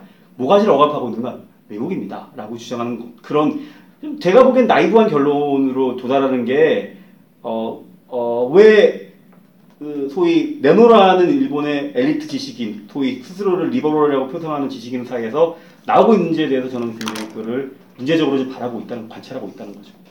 사실 처음에 그 이석원 선생님이 말씀하신 내용을 들었을 때는 어떤 생각이 들었냐면 미국을 걷어내자는 그 주장이 우익의 주장과 맞닿아 있어서 문제다. 처음에는 그렇게까지만 거기까지 음. 말씀 주셨잖아요. 음. 그 얘기를 들었을 때는 그래 미국 우, 일본 우익의 생각과 맞닿아 있다는 것까지는 이해가 되는데 그렇다고 해서 미국이 끼친 미국이 일본 사회에 끼친 해악이라는 것이 뭐 틀린 얘기는 아니라고 보고 그러면 그걸 걷어내, 걷어내야 된다는 주장 자체에 대해서 비판할 것은 또 무엇인가라는 생각을 좀 하긴 했었는데 그래서 마음속으로 생각이 나 후반부는 그 질문을 하면서 좀 논, 논의를 이끌어가면 되지 않을까 네. 생각을 했었으나 음. 이미 결론을 다 그러니까 이게 아까 말- 아까 우리 제, 가 이야기했던 것처럼 걷어내자는 얘기만 계속 이제 하면서 사실 그 안에 썩은 것들을 계속 유지해 나가는 어떻게 보면 그거 그 이 내 내 위에 쓰여져 있는 뚜껑이 문제야 뚜껑이 문제야 계속 주장하면서 그 안은 정작 들여다보려고 하지 않는 변명거리가 되어버리니까 어떻게 보면 뚜껑 걷어 씌운다고 해서 일본 사회가 그럼 갖고 있는 문제가 예를 들면 이웃 나라에 사는 우리 입장에서 봤을 때 해소될 것이냐 아니면 이성원 선생님처럼 뭐 지식인 입장에서 봤을 때 뭐 해소될 것이냐 이렇게 생각해 본다고 하면 뭐 그렇지는 않을 것 같다는 생각이 조금 말씀 조금 전에 말씀하시는 거 듣고는 좀 들긴 했습니다. 저는 이래요. 그러니까 1991년도라고 기억하는데 김학순 할머니가 처음 어, 위안부 그 자기가 중국 본인이 중군 위안부였다는 것을 고백하고 나서 이제 소위 그 중국 위안부 문제가 역사학에서 큰 화두로 됐고 또 정치에서도 큰 문제로 이제 부각되었는데 당시를 복기해 보자면 한국 사회에서 많은 소위 마초 남성들이 거기에 바- 보였던 반응은 어, 너무너무 문제였다고 그렇죠. 그러니까 이를테면 뭐저 지금도 기억나는데 그 당시 제가 94, 5년도에 대학 1, 2학년을 보내다가 항상 집에 가면 똑같은 버스를 타고 갔어요. 142번 신촌운수. 서울역 중을 지나는데 벽에 그 지워진 어떤 사람의 페인트로 조선의 여자들이 일본에게 정조를 바쳤다. 뭐 이런 식의 페인트 칠을 기억, 그 써놓은 걸 기억이 납니다. 근데 그게 과잉이 아니었어요. 많은 사람들이 그렇게 생각했거든요. 위안부에 대해서 동정을 하- 한편으로 하지만 한편으로 그들이 어, 일본 군인에게 정조를 바쳐서 어, 한국인의 수치를 갖다 가, 져다 주었다라는 굉장히 마초적인 인식이 있었단 말이에요. 그럼 우리가 위안부 문제를 가령 어, 한국의 남성으로서 사고할 때 그런 인식을 걷어내지 않고는 기, 기본적으로 위안부 문제의 어떤 정복을 찌르는 인식을 할 수가 없어요. 기껏해야 내셔널리스트적인 인식을 할 수 있을 뿐인 거죠. 왜 우리 한국 미- 한국 여성을 니들이 데리고 가서 유린해 이런 식의 인식인 거죠. 사과해 뭐 이런 저- 이런 식으로. 정작 자기는 매우 가부장적이고 마초적인 인식을 그대로 갖고 있으면서 그런 인식을 대입해 보자는 거죠. 이 책을 읽으면서 마- 만약에 미국이 그렇게 문제라면 그리고 그 문제가 소위 그 우리가 도라이라고 생각하는 그들이 그 일본의 소위 도라이 우익들이 얘기하는 것과 다른 어떤 충분히 납득할 수 있는 수준의 차원에서 어, 말하는 미국의 문제를 이분이 이야기 이야기 이- 하고 있다면 과연 그것만 걷어내서는 그것을 걷어내서 바깥에서 바라보고 있는 일본 사회 문제점들의 상당 부분들이 어, 해설될 수 있는 길잡이가 털, 트일 것인가라는 질문을 해보자는 거예요. 그랬을 때 저는 결단코 no라고 말하, 말하자는 거죠. 이런 것들을 해결한다고 해서 그 그리고 그게 가능하지도 않고요. 어떻게 일본 사회에서 미국이란 것들을 어떻게 무슨 수술해서 북부를 해소하는 것처럼 종양을 떼어내는 것처럼 해소할 수 있겠어요. 일본 사회가 이미 하나의 톱니바퀴, 톱니바퀴처럼 돌아가고 있는데 그 사회 자체가 그 자체도 불가능할, 불가능할 뿐더러 설사 가능하다 하더라도 그 외에 일본 사회가 갖고 있는 내재적 문제는 결코 어, 미국만이 가져다는 것도 아니고 그 사회 자체가 키워나왔던 거예요. 예를 들어 오키나와 문제라든지 뭐 홋카이도 아이누 문제라든지 또 과거 식민지에 과- 과- 어, 식민지에 투사하고 있는 일본의 일본 일반인들의 어떤 대중의 시선이라든지 이런 문제들은 그렇게 간단치 않거든요. 근데 왜 이 책에서는 그런 문제들에 대해서는 어, 솔직하게 고백하지 않고 미국이라는 것- 대명사를 들고 와가지고 일본 사회를 설명하고 하느냐라는 것에 대해서 저는 굉장히 불편한 시선을 계속 가지고 있, 다는 거죠. 네. 근데 이제 그렇게 얘기를 다 들으면 또 반문을 해보고 싶은 건 뭐냐면 그러니까 현실적으로 미국이라는 국가가 가지고 있는 압도적인 규정력이 분명히 있었던 건 사실이잖아요. 동의하죠. 분명히 가장 큰 규정력을 가진 국가였고 음.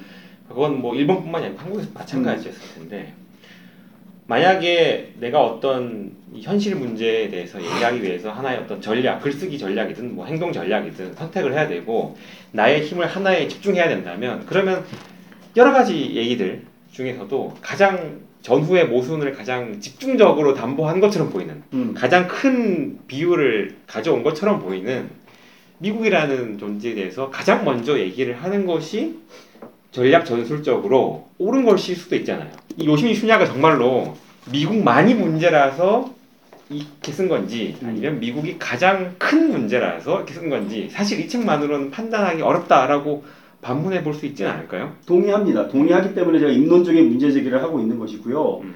가령 그 제가 이제 전후 사상사를 공부하기 시작해서 작년에 이제 발표, 학술제 발표한 논문 중에 하나가 그 일본에서는 가장 유명한 국제 정치학자라고 생각 일컬어진 로야마 마사미치라고 있습니다. 그 로야마 마사미치가 그 대, 거의 그 15년 전쟁기에도 활발한 활동을 해서 효와 연구의 핵심 멤버 중에 하나였고 전후에도 어, 엄청난 학계 영향력을 끼쳤던 학자인데요. 이 친구가 전후에 했던 얘기가 사실 요시미가 한 얘기하고 굉장히 맞다는 분이 많아요. 또 동경대 정치학과 교수였고요.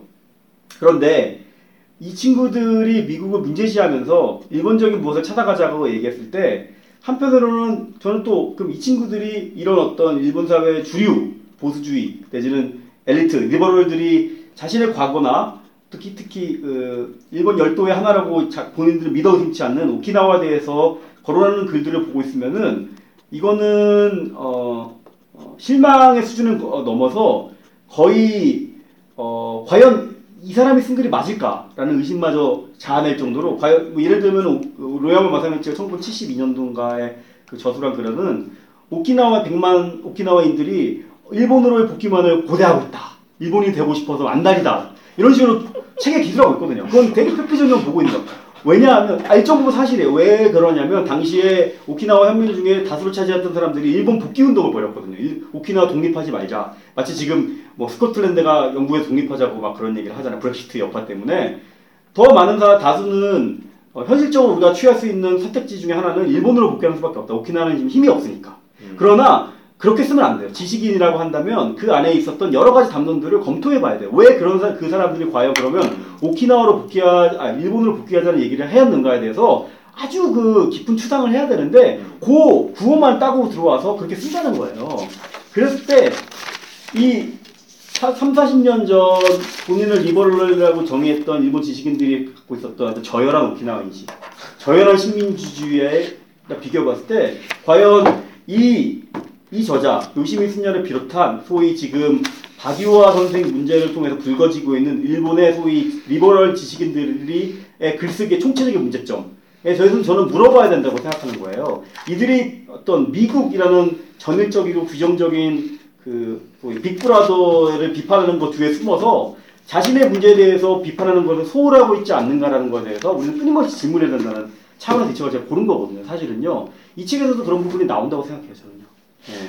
근데 이런 식의 문제 의식을 물론 지금 우리는 일본 사회와 미국의 규정력 음. 뭐 이런 주제에 대해서 이야기하고 있기는 하지만 생활인의 관점으로 조금 다시 펄럭펄럭하면서 땅바닥으로 음. 내려와가지고 생각을 뭐 제 개인적으로는 생각해보자 그러면 이게 결국에는 외부 환경의 문제 vs 음. 나 자신이 갖고 있는 내면의 문제 음. 이렇게 생각해 볼 수도 있을 것 음. 같아요. 음. 근데 흔히 흔히 진보적이라고 일컬어지는 그런 생각의 종류라는 게 제도의 문제, 환경의 문제 이런 것들을 지적하는 것이 진보의 것이라고 많이 얘기되는 경우가 많죠. 네. 예를 들어서 음. 개인적으로 기부하는 것들에 대해서 막 조선일보에서 맨날 기사가 나오잖아요. 음. 그럼 그걸 일단 무슨 시각으로 보나요? 이것들이 영어 복지 확- 확충은 안 하고 제도적으로 복지를 확충해서 환경 자체를 단단하게 만들 생각은 안 하고 개개인의 그 이타심에 그게 뭐 이타심인지 세금 뭐 덜 내려고 하는 건지 알 수도 없, 없, 없는데 음. 거기에만 의존하는 것이 과연 옳은 일이냐 이런 식의 비판을 하는 것이 굉장히 올- 옳게 이제 느껴진단 말이에요. 그런 것들을 외부적 환경에 대한 어떤 문제라고 보고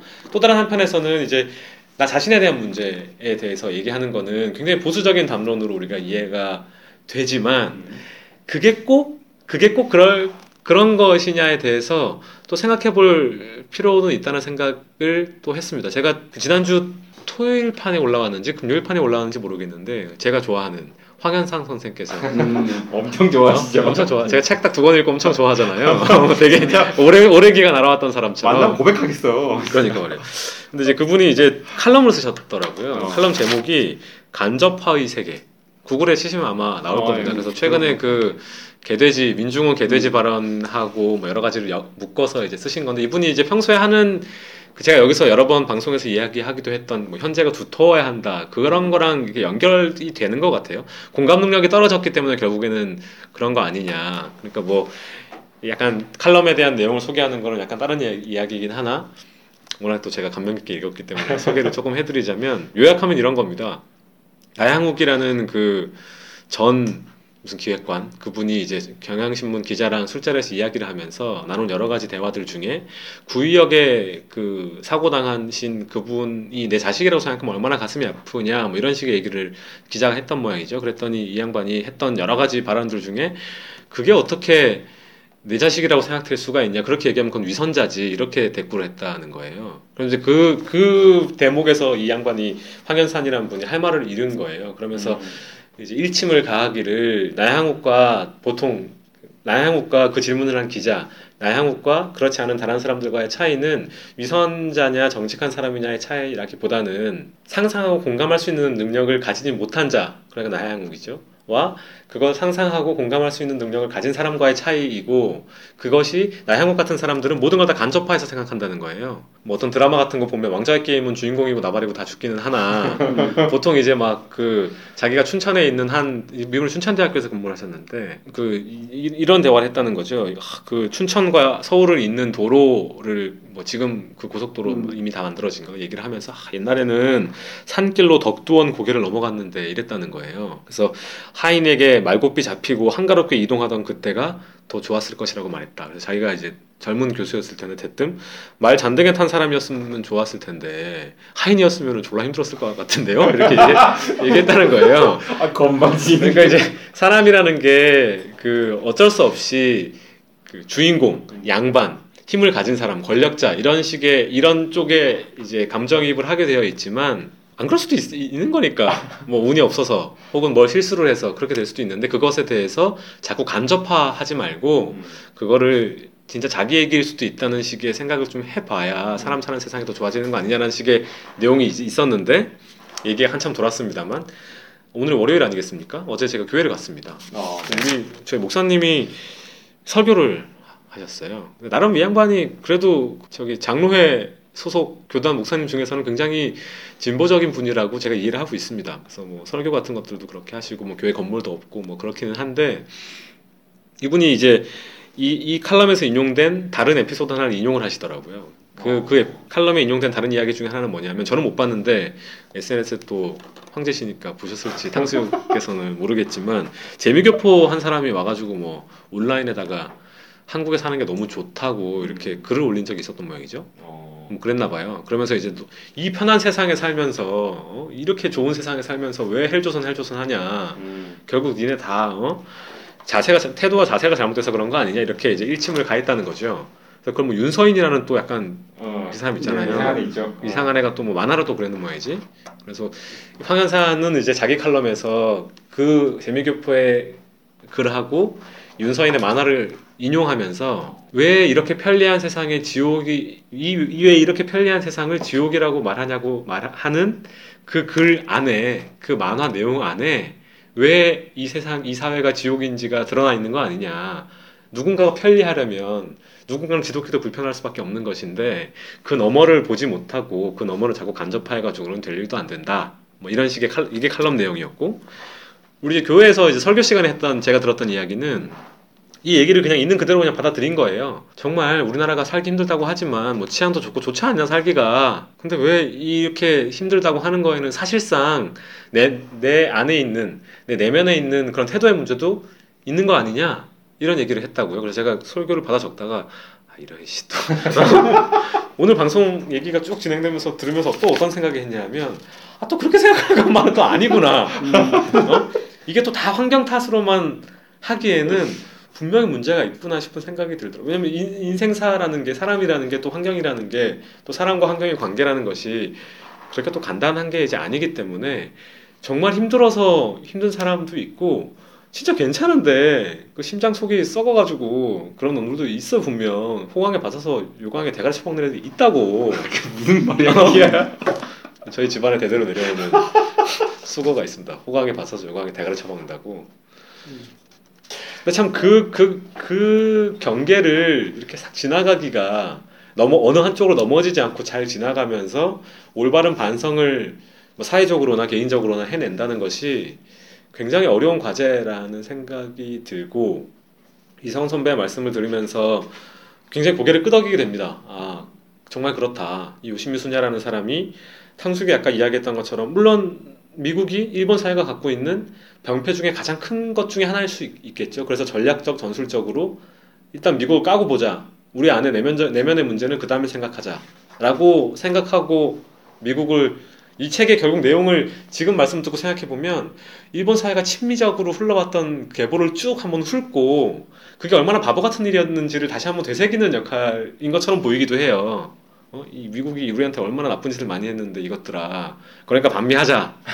이렇게 익히기도 한단 말이에요. 어.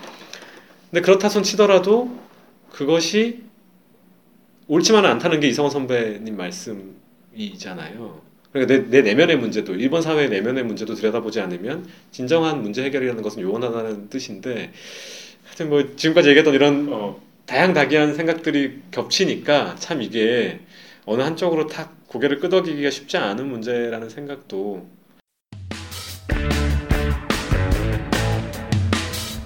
여러분은 지금 일생에 단 한 번을 위한 방송 역사책 읽는 집을 듣고 계십니다.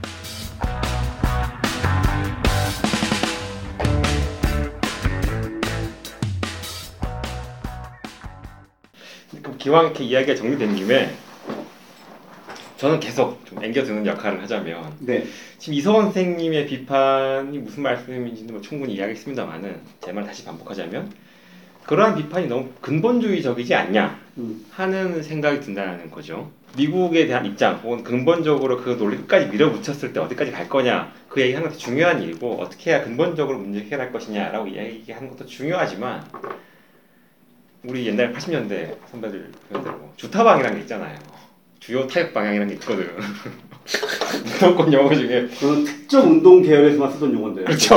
N으로 시작하는. 예. 제가 제가 나온 과가 그 N의 아주 영향력이 강하기 때문에 주타방이라는 게 있는데 일본 지성계의 전체적인 그림을 다 그리지 못하고 이 책 한 권만 읽어야 되는 일반 대중 독자의 입장에서라면 특히 이 책 자체가 처음에 이와나미 문고 에서 나온 문고판으로서 일반 대중을 목적 대상으로 한 것이었다면 저는 딱 주타방을 정해놓고 가장 큰 문제를 먼저 딱 때리는 게 저는 중요할 수도 있다고 생각해요. 그러니까 우리가 크게 뷔페 쫙 차려놓고 놨는데 하나만 먹어야 돼.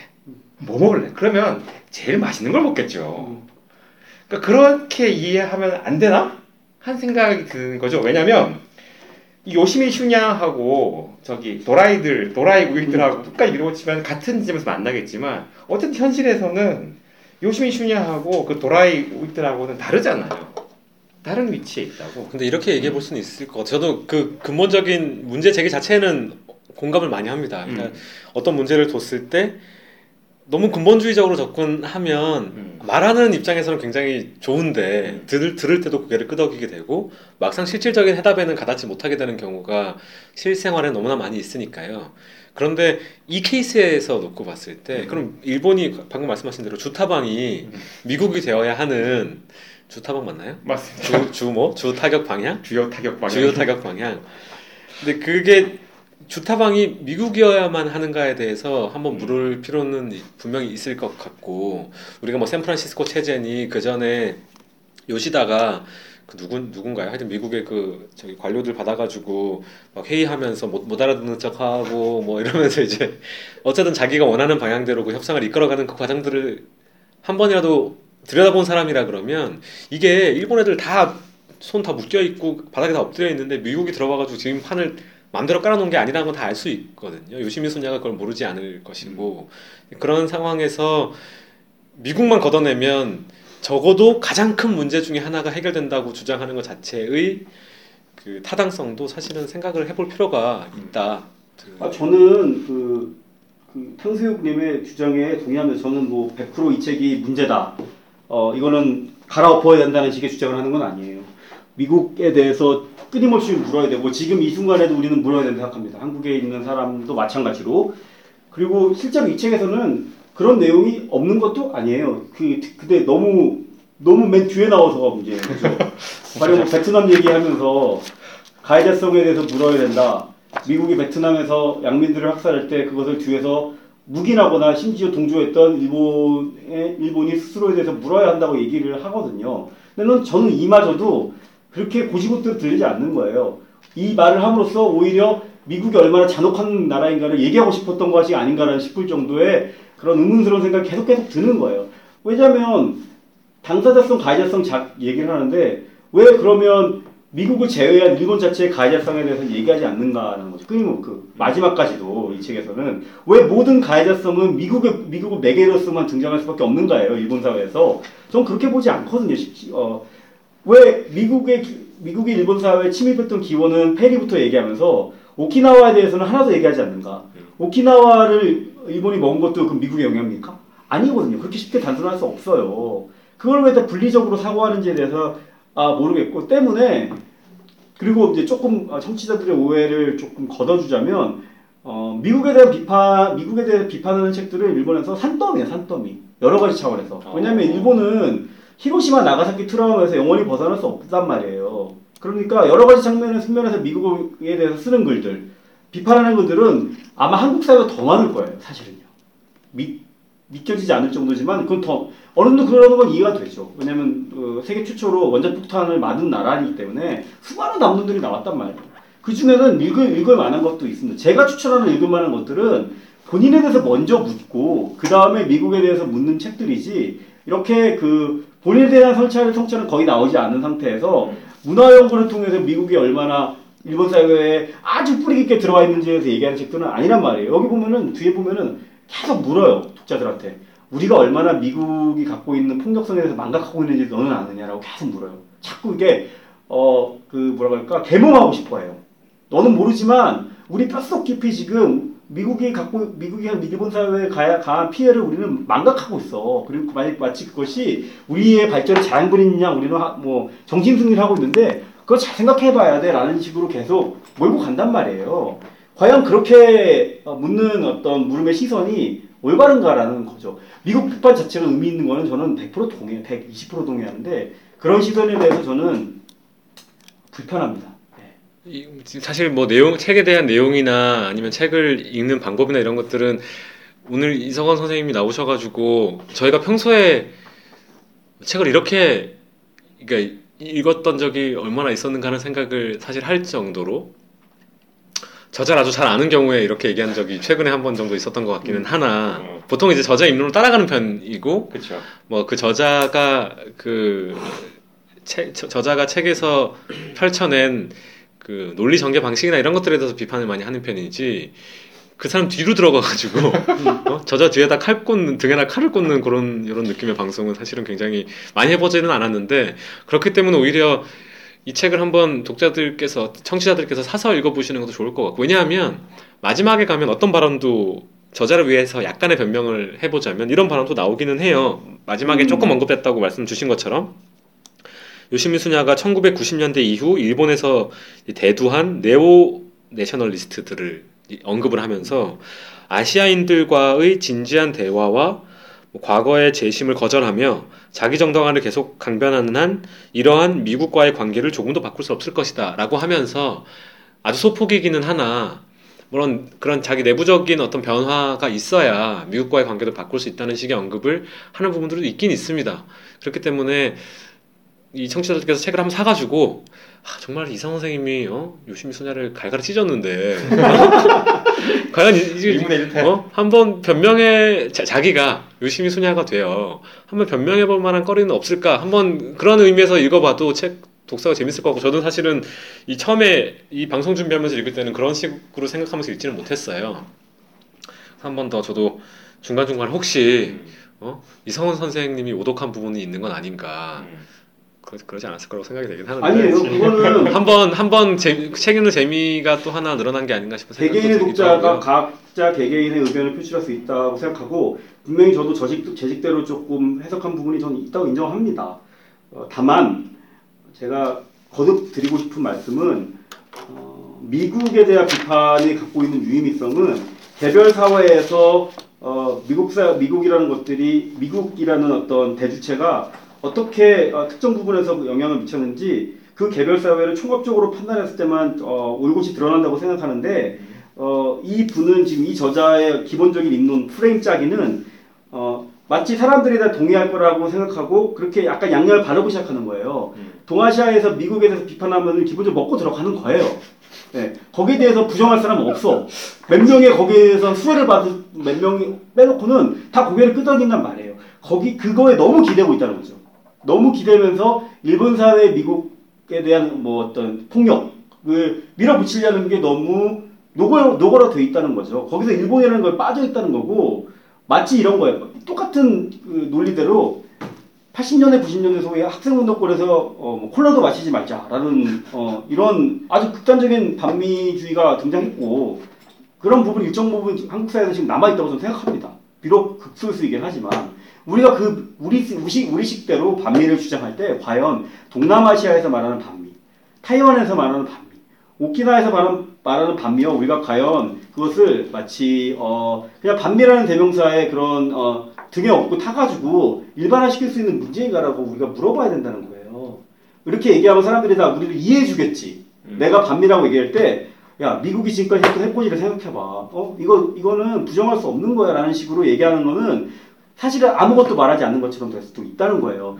그 남미에서의 반미, 예를 들면 아프리카에서의 반미, 각각 맥락화가 필요하다는 겁니다. 근데 그랬을 때 일본이 가지, 차지하고 있는 위치는 결코 그런 맥락화가 용이하지도 않을 뿐더러 일본은 지금까지도 가해자의 위치가 더 크다고 크다는 부분들을 반드시 짚고 넘어가야 되는 생각, 생각이거든요. 근데 그런 부분들을 이 저자가 의도하거든 의도하지 않았던 간에 마치 피해를 많이 받았던 훨씬 더 피해라는 부분들이 어, 도드라지게 드러나는 다른 나, 나라 나라와 어깨를 나란히 하면서 마치 봐봐 미, 어, 미국은 어디 가서도 이런 나라야 라는 식의 어떤 결론을 내려는 어떤 어, 어, 순수하지 의도가 의도, 순수, 순수하지 않은 의도가 곳곳에서 좀 보인다고 생각해요. 저도 거기 숟가락을 하나 얹자면 음. 그러니까 저는 이 책의 태도가 굉장히 좀 관념적이고 좀 순진한 것 같아요. 미국을 바라보는 태도가 이 책에서 그리고 있는 일본 사회 그리고 미국이라는 규정과의 관계를 보면 되게 일방적이거든요. 미국은 일방적으로 규정하는 네. 주체이고 네.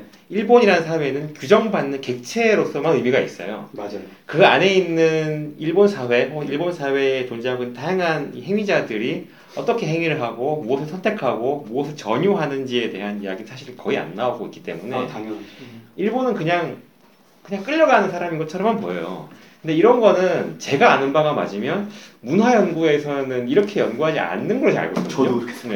네. 그러니까 문화와 문화가 서로 전달되는 거는 어떤 originality가 있어가지고 이게 똑같이 이식되는 이런 게 아니잖아요. 음. originality가 있고 좀 다르면 틀린 거 이런 게 아니고 이게 옮겨가면 그 사회의 맥락과 뭐 관계에 맞춰서 변형되고 전유되는 게 그 기본이란 말이에요.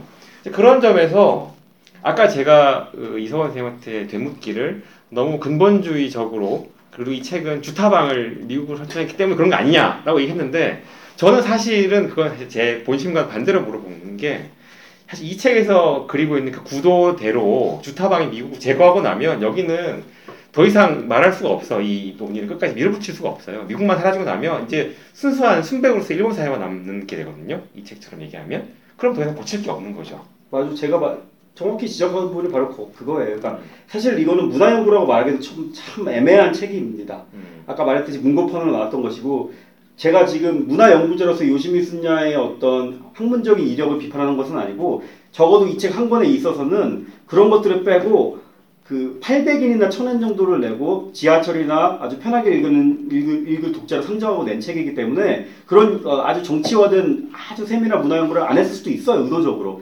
그럼에도 불구하고 문제가 뭐냐면 바로 그런 어떤 그 아주 스폰지처럼 빨아들이는 거를 염두에 두고 글을 썼기 때문에 그 사이에서 아까 그 탕수님께서 말씀하신 여러 가지의 그 과정들을 생략하고 바로 미국 문화가 수상기 속에서 일본의 그 청취자라는 시청자한테 바로 들어가는 것처럼 이렇게 묘사가 계속 돼있어요. 이때 뭐 음. 프로레슬링하고 TV 앞에 모여가지고 프로레슬링을 보면서 열광하는 일본의 어떤 50년대 모습, 농촌사회 모습, 60년대 그리고 TV 어, 만화 시리즈, 그다음에 미국의 드라마 시리즈 열광하는 이런 어, 일본의 어떤 시청자들의 모습, 대중들의 모습을 그려냄으로써 아, 못 모르고 일- 미국화되고 있는 일본 사회를 그리고 싶었던 것이죠. 그런데 아까 탕수님께서 말씀하셨듯이 드라마라든지 영화라든지 모든 어떤 문화 상품은 일본의 자본을 매개로 들어오는 거예요. 그리고 일본에서 그것을 특정적으로 수입하는 사람들이 있습니다. 그럼 그 사람들도 의도성이 있다는 거예요. 그렇다고 한다면 그들이 노, 노리고 있었던 미국화라는 것은 우리가 알고 있는 실제 미국 사회에서 벌어지고 있는 미국 사회의 본 모습, 어, 미국 사회의 본질을 뭐라고 얘기할지 모르겠지만 있다고 가정할 때 그것과는 전혀 별개 이들이 상상하고 이들이 추천하고자 하고 있는 그런 미국화인 거죠.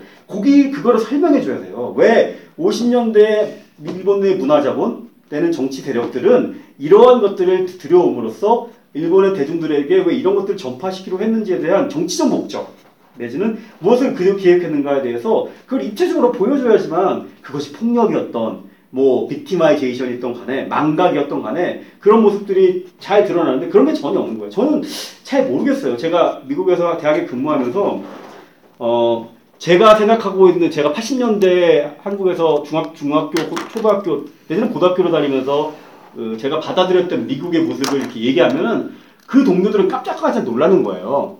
가령 이런 거 예를 들어서 어 뉴키즈 온더 블락이라는 있었어요. Step, ooh baby,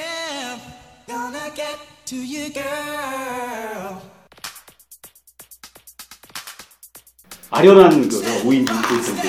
90년대 한국에서는 어마어마한 인기를 끌어서 심지어 내한 공연할 때 어, 죽었잖아요. 한 명이 깔려 죽었어요. Step by step step by step 뭐 뭐 저는 아직도 그 멤버를 기억해. 어, 진짜 이름을. 어. 그러니까 얼마나 그게 이미지화가 됐는지. 어. 저 초등학교 저학년이어서 뭐안 조던, 나긴 조, 뭐. 조던 나이트, 대니 우드 뭐 그런 애들 있어요. 음. 그런데 조 매킨타이어 뭐 이렇게 이렇게 몇명 있거든요. 다섯 명. 어 그런데 막상 제가 그 그런 고위 밴드들의 존재를 얘기하면은 하 웃어요. 그러니까 그들한테는 정말 n 분의 1도 안 되는 정도의 거죠. 그들이 그들의 존재라는 것. 물론 그들이 팝을 안 들을 수도 있지만 그렇다는 거예요. 그러니까 우리 한국에 수입되는 미국 문화라는 것들은 미국 본토에서는 우리가 생각하는 것과 전혀 다른 형태를 보일 수 있, 는 거거든요. 근데 그런 부분들에서 입체적으로 얘기를 해야 된다는 거예요. 어, 근데 이, 이 지금 이 책에서 나오는 미국화라는 거는 상당히 수준 낮은 수준 어, 형태의 미국화예요. 할리우드 문화, 소비 문화, 그쵸? 컨, 어, 어, 뭐 그 다음 백인 문화 이런 식의 아, 아주 되게 단순한 형태의 simplification 된 미국화가 들어와서 그거를 여과 없이 미- 일본 사회에 그게 전파되고 그래서 어, 일본 사람들의 일본 일반 사람들의 영혼을 지배하게 됐다는 식의 어떤 설명들은 아, 조금 아무리 이 책이 일반 독자들을 대상으로 한 책 어, 글이지만은 그렇기 때문에 더 문제가 많다고 생각하는 거죠. 이런 책들이 점점 읽히는 읽히면 읽힐수록 어, 요원해진다고 생각해요. 어, 일본 대중들과의 소통은 쉽지 않아진다고 저는 생각합니다. 그 책 내용을 이 정도로 정리를 할 수 있겠다고 보고 그러나 또 이대로 끝내기에는 또 아쉽기 때문에 아까 잠깐 이야기가 나왔습니다만은 그 위안부 문제 음. 얘기하시면서 위안부란 말만 들으면 자동으로 떠오르는 여섯 단어가 있지 않습니까? 제국의 위안부. 네. 제가 그 상수육이 어떻게 보면 좀 그 본인의 생각과는 관계없이 질문했다고 하긴 했지만 그 너무 근본적인 거 아니냐 뭐 또는 또는 또 좀 바꿔서 이야기하면 너무 나이브한 거 아니냐 주타방을 뭐 그, 그 후려 갈겨야 되는데 오늘의 히트 단어는 어, 주타방으로. 그렇네요. 제가 또 이렇게 새로 배워 저는 몰라 배워가지고 그 질문을 했을 때 제 머릿속에 뭐가 스쳤냐 하면 그 제국의 위안부에 대한 탕수육의 관점. 저희 그때 녹음할 때막 멱살 잡고 싸우고 막 그랬거든요. 네. 근데 그때 이제 어떤 상호 간에 어떤 오해가 있었냐면 제가 이제 이해했던 탕수육의 입장이라는 것은 그때 탕수육의 입장이야말로 제 생각에는 굉장히 근본주의적이었다는 생각을 제가 방송하면서 많이 했고 본인이 너무 이 문제의 본질을 제대로 봐야 한다는 그 강박이 스스로한테 있기 때문에 또 역사와 이 위안부 문제라는 게 서로 본인 주 전공하고 음. 뗄수 없는 그런 이슈이기도 하고 그래서 박유화가 박- 저, 저자인 박유화가 쳐놓은 함정에 나도 안 빠지는데 폭삭 빠졌다는 생각을 제가 했어요. 왜 왜 그런 생각을 했냐면 그때 이제 상숙했던 얘기 중에 제가 맞게 기억하는 게 있다면 어떻게 이야기를 했었냐면 위안부 문제를 그 민족 문제만이 아니고 또는 반일 감정의 문제만이 아니고 다양한 관점에서 봐야 된다. 뭐 젠더의 문제일 음. 수도 있고 뭐 다른 말로 가부정의 문제일 수도 있고 또는 한국 정부가 위안부를 대했던 방식의 문제일 수도 있고 이걸 모두 함께 다루어야 이 위안부 문제라는 것이 해소가 되는 것이지 일본만 언제까지 일본 발에까 바지가랑에 붙들고 들어가지고 일본 놈들 죽일 놈들아 이러고 이, 어 이래야 이래 이래서는 안 되는 거 아니냐라는 식으로 탕수육이 책의 서론을 읽어서 저한테 얘기를 했었는데 아, 제가 보기에는 제국의 위안부를 그냥 평범한 독해력으로 쭉 읽어 나갔을 때 그런 얘기가 한 글자도 없, 없어 보이는데 그냥 이 책은 한일 간의 화해를 위해서 쓰여진 책이라고 서론에 써 있기도 하고 근데 그 화해를 누구를 위한 화해인가는 뭐또 누구 제목이긴 하죠. 하여튼 그 분명히 누군가는 물어야 되는 질문이긴 하지만 이런 식의 물론 젠더의 문제도 언급이 되죠. 박유화의 책에서 뭐 가부장의 문제도 언급이 되고 한국 정부가 한국 사람들이 위안부 할머니들을 대하는 태도에 대한 문제도 책에 나오기는 나옵니다. 그런데 그- 결코 제가 읽었을 때는 박유화 교수가 이 책을 통해서 이 제국의 위안부라는 문제를 우- 우리가 오늘 이야기했던 것처럼 아주 근본적으로 문제의 본질에 가 닿기 위해서 A, B, C, D 중에 A만 주타방으로 설정해놓고 A만 죽어라 까는 게 아니고 A, B, C, D를 다 함께 봐야 됩니다. 우리 내부의 모습 성찰을 해야 됩니다. 이렇게 쓰인 거라고 도저히 읽어지지가 않는데 왜 자꾸 그렇게 해석을 해갖고 와서 나한테 자꾸 저렇게 나를 힘들게 하는 걸까? 음. 이런 생각을 했었거든요. 그, 그때 이제 제가 들었던, 세- 들었던 생각은 아, 이 양반이 원래 이제 탕수육의 성격이 참 착하잖아요. 네. 그래서 이, 그렇게 믿고 싶습니다. 어, 잘 착해. 모르지만 착해. 본인이 착하다는 사실에 대해서 굉장히 큰 밸류를 두고 있습니다. 저는 그냥 나는 이미 이미 배렸어. 이 세상에 이미 글렀어. 이렇게 생각을 하고 있으면 있지만 쟤는 안 그렇거든요. 이번 생은 끝이다 뭐. 야, 나는 거. 나는 이번 생에 끝났는데 얘는 아직 남아 있는 거야. 포인트가 두 번 더 죽어도 게임이 안 끝나요 아직. 음. 그러니까 이거를 착하게 보고 싶은 거예요. 교회, 교회 오빠처럼 이 제국의 위안부 문제를 그냥 다른 사람들처럼 공부하지 않은 사람들처럼 그렇게 건드리고 싶지가 않은 거야. 그러니까 본인 마음속에 이미 그 구덩이가 파져 있는 거예요. 그러니까 위안부에 관련된 화제가 된 책이라고 해가지고 또 어떻게 하면서 읽으니까 그것들이 막 이, 이 실제 활자가 구성하고 있는 의미와는 관계없이 본인 내면에 있는 그 목소리와 호응해가지고 그런 새로운 이미지를 제3의 책을 어? 탕수육의 제국의 위안부를 써내간 것이 아닌가 독해를 하면서 이런 생, 이런 의심을 제가 했었단 말이죠. 오늘 그때도 그렇게 얘기해주지 왜 이렇게 어? 좋게 얘기해주면 얼마나 좋아. 그때 열, 열이 받아가지고 아무튼간에 너는 뭐 병신이야? 하면서 눈알이 뭐 씨발 뒤통수 달렸어? 약간 이러면서 제가 얘기했죠.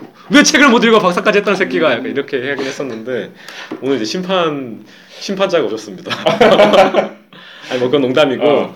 하여튼 최근에 또 정영 뭐죠? 정영환 선생. 정영환 선생님께서 또 책도 쓰시고 하시긴 하셨는데 우리 또 이 민초들은 일본사 전공이라 그러면 다 갖다 붙이잖아요. 뭐 사상가자 모르겠고 일단 다 갖다 나랑 같이 이해. 어, 뭐 의견이 어떠신지 좀 들어보고 싶고. 네, 되게 조심스럽고 그렇지만 어, 발언을 하는 게 낫다고 생각해요. 음. 그리고 또 이제는 많은 사람들이 거기에 대해서 발언을 했기 때문에 지금껏 발언을 블로그에서 거의 하지 않았던 이유는 부끄러움도 있었어요. 그 이외 이 문제가 불거졌을 때 소위 일본사 전공자들 중에 단 한 명도 이 문제에 대해서 어, 자기 이름을 걸고 나와서 얘기하는 사람이 없을까라는 게 하나의 저한테는 소위 뭐 그들과 동료의식을 느낀 적 없는데 뭐 일본사 전공자 다 모여라 뭐 그런 그렇게 생각한 적도 없었어요. 사실은 그렇게 많지도 않고 국내에 그렇지만 그런 부분들이 저한테는 저를 비롯해서 저를 포함해서 좀 실망스럽거든요. 음. 어, 그렇기 때문에 발언하지 않는 게 좋겠다라고 생각했었는데 지금은 제가 발언을 해야 되는 이유 중에 하나가 박유화 선생에 대해서 얘기하고 싶기보다는 박유화 선생의 문제를 둘러싸고 지식인들의 발언 양태가 지금 오히려 문제라고 저는 생각하기 때문에 그 부분은 지적하는 건 의미 있다고 생각해요. 뭐 상황을 복귀하면 이런 거잖아요. 2013년에 제국의 위안부가 출간 처음 됩니다. 그리고 정대협을 비롯한 여러 어, 정신대 내지는 종군 위안부를 대변하는 단체들에서 문제 제기를 하고 그 문제 제기에는 출판금지 갑철 문서성도 있었었고 명예훼손 소송도 있었습니다. 이게 법적 문제로 비화가 되죠. 이때부터 이제 여러 가지 형태의 어떤 응답들이 나타나기 시작해요. 뭐 소위 미국 사회에서 아 뭐 이거는 일종의 드레피시 사건이라는 등부터 해가지고 마타도어를 하고 있다는 등 마녀 사냥하고 있다는 등 등의 입장이 하나 등장하기 시작하고 또 거기에 반박하는 입장도 드러나기 시작하고 여러 가지 뭐 지- 짬뽕이 돼서 이게 이제 어, 되기 시작하는데 그 이후에 2014년 아 2015년에 2014년에 개정판을 다시 출간내고 법적 법- 어, 법원에서 그 일부 그 소송을 제기한 승소가 나죠. 그래서 개정이 돼가지고 개정 삭제된 새로운 제국의원부가 현재 팔리고 있는 것들이죠. 15년 12월에는 그 지금 문제가 되고 있는 한일 위- 위안부 합의가 그 발표가 돼서 또 한번 한국 사회가 뒤집어졌잖아요. 그리고 이제 최근에 어, 정영환 선생이 조선적 어, 제일 조선인이죠. 정영환 선생이 그 출간한 누구를 위한 화해인가라는 책. 어, 이게 아마 일본체 일본어 그 원, 원제는 기억과 망각일 거예요. 제가 어. 제가 알고 있고 조금 이것도 바뀌었죠 제목이 이렇게 나옵니다. 그리고 7월 10일에는 또 박유화 교수가 또 이 책을 바- 반박한 별도의 기자회견을 하는 거예요. 그렇죠. 이렇게 지금 구도가 부피하자면 나타나고 있는데 저의 입장은 그렇습니다. 아까 라조기님이 얘기했던 부분에 좀 120% 동의해요. 그러니까 뭐 주타방 얘기로 오늘 많이 나왔는데 어떤 학- 특정 학자가 하나의 주제를 끊임없이 토, 어, 그 분석해내는 거 의미 있다고 생각합니다. 비록 그렇게 분석하게 되면 왜 너는 B, C, D, E 변인을 다루지 않았냐고 비판할지언정 그 A라는 변인에 대해서 그가 과연 내는 그녀가 잘 비판하고 있는지 아닌지에 대해서는 그 대, 대상, 그가 비판하는 대상, 다루고 있는 대상을 얼마나 성실하게 다뤘는가를 통해서 봐야 되는 거지, 아, 왜 너는 BCD를 왜네 논문에 쓰지 않았어? 라고 이렇게 일방적으로 얘기하는 건 아니라고 생각해요. 제가 유시미 순야를 비판하는 이유는 단순히 이가, 이, 이 친구가 반미라는 어떤 대명사들을 심어 숨어가지고, 어, 뭔가, 뭔가 속이고 있다. 라는 식의 어떤 일차원적인 비판이 아니라 그가 반미라는 그 화두를 꺼내면서 일본 사회를 설명하는 방식 자체가 성실치 않다는 거예요. 그게 더 문제라고 생각하거든요. 얘기를 다 합니다. 그래서 아주 많은 정보들이 이 책에 들어가 있어요. 사실 일본 전후사에 대해서 전혀 모르시는 분들은 이 책을 읽음으로써 많은 정보를 획득할 수 있습니다. 어떤 드라마가 유행했고, 뭐 어떤 문화적 현상들이 있었고, 어디 가서 술자리에서 아는, 아는 척할 수 있는 정보들이 많이 있단 말이에요. 이런 얘기를 적용시켰을 때 저의 입장으로입니다. 박이화 선생이 자기가 얘기하고 싶은 여러 가지 지금까지 위안부 논의가 뭐 너무 민족주의적 담론에 함몰되어 있었다는 비판을 통, 어, 통해서 하고 싶은 얘기할 때 과연 그렇다면 본인이 다루고 있는 대상을 성실히 다루고 있냐는 거를 저는 묻고 싶어 하나는요.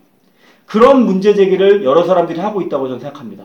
그걸 다 떠나서 다른 어떤 문제 뭐 그것을 거대 담론을 끌어들여서 뭐 이게 뭐 탈, 탈식민주의라든지 뭐 반민족주의라든지 이런 거대 담론 떠나서 정영환 선생의 어, 비판이 빛을 발했던 이유는 그 부분에 대해서 가장 심도 깊은 논의를 했다고 저는 보았기 때문에 의미가 있다고 생각하는 거예요. 왜 사람들이 박유화 입장에 대해서 비판하면서 위안부 얘기는 정작 하지 않느냐는 거죠. 그렇죠. 가장 중요한 분들은 그분들이에요. 그분들의 이야기를 해야 돼요. 그분들을 얼마나 성실하게 다룬지 우리는 묻고 또 묻고 어, 또 자기 반성을 해야 되는데 정용환 선생은 박유화 선생의 위안부를 그리는 방식에 원초적인 문제가 있다고 끊임없이 묻고 있습니다. 거기에 대해서 과연 박유화 선생의 답변이 성실한지 아닌지에 대해서는 독자들의 판단에 맡기고 있고 논란이 되고 있다고 생각합니다. 그런 부분에 대해서 저희 입장은 어, 박유화 선생이 그, 그 책에서 과연 위안부들의 문제를 위안부의 역사적 해석을 성실하게 하고 있는지 음. 아니면 본인은 결국 부인하겠죠. 위안부를 매개로 삼아서 본인이 하고 싶은 걸 하고 있는 건지에 대해서 사람들이 어, 심각하게 물을 때 한번 본인도 스스로한테 물어봤으면 좋겠어요. 그걸 저는 묻고 싶어요. 그랬을 때 저는 부끄럽게도 어, 종군 위안부에 대해서 미국에서 미국 학생들 대상으로 강의를 하고 있지만 과연 내가 그렇게 심각하게 어, 나의 문제로 한번 생각해 본 적이 있는가 했을 때 부끄럽다는 거죠. 그렇기 때문에 계속 발언하지 않았다고 하고 있습니다. 그게 하나 있고요. 두 번째. 그랬을 때 이 반미란 문제하고도 연관이 있습니다. 아까 탕수께서 말했듯이 뭐 반미 지금 이 제국의 위안부 또는 정영환 선생이 발간했던 요즘에 발간한 어, 누구를 위한 화해인가라는 책을 둘러싸고 거기에 지지, 비판, 동정, 뭐 동감을 느끼고 있는 페이스북이나 어, 어, 소셜 미디어의 학자 또는 일반인들의 양태를 제가 이렇게 관찰해 보면은요 이런 큰큰 어떤 큰 거대 담론의 문제가 결코 그렇게 너무 근본주의적으로만 근본주의라고 이렇게 치부할 문제는 아니라고 생각합니다. 왜냐하면 그들의 글쓰기를 잘 보고 있으면요 결국은 그들이 갖고 있는 근본적 생각이 이 문제를 어, 판단하는데 너무나 뚜렷이 드러난다고 저는 개인적으로 관찰하고 있거든요. 가령 어, 어, 정용환 선생에 대해서 문제 제기하는 사람들 이 과연 정용환 선생이 만약 조선인적 제조선이 아니었다면 같은 형태의 문제 제기를 하고 있을까? 물어봐야 된다고 생각해요. 왜냐? 박유화 선생이 그런 얘기를 했잖아요. 어, 그 정용환 선생이 입국 금지가 됐을 때 어, 그가 조선적이고 일본 사회에서 조선적 제조선인이 갖고 있었던 이미지 또는 그들에 대해서 비 쏟아지는 비판들에 대해서 문제 제기를 했단 말이에요. 너무 친북적인 거 아닌가? 그렇기 때문에 어, 지금 입국 금지가 되는 게 아닌가라고 얘기했단 말입니다. 그것에 대해서 만약에 자기가 동의한다면 그것은 자기의 반공주의적인 어떤 그 마인드가 제국의 위안부를 보는 그리 그 독해하는 데 투사되고 있다는 거예요.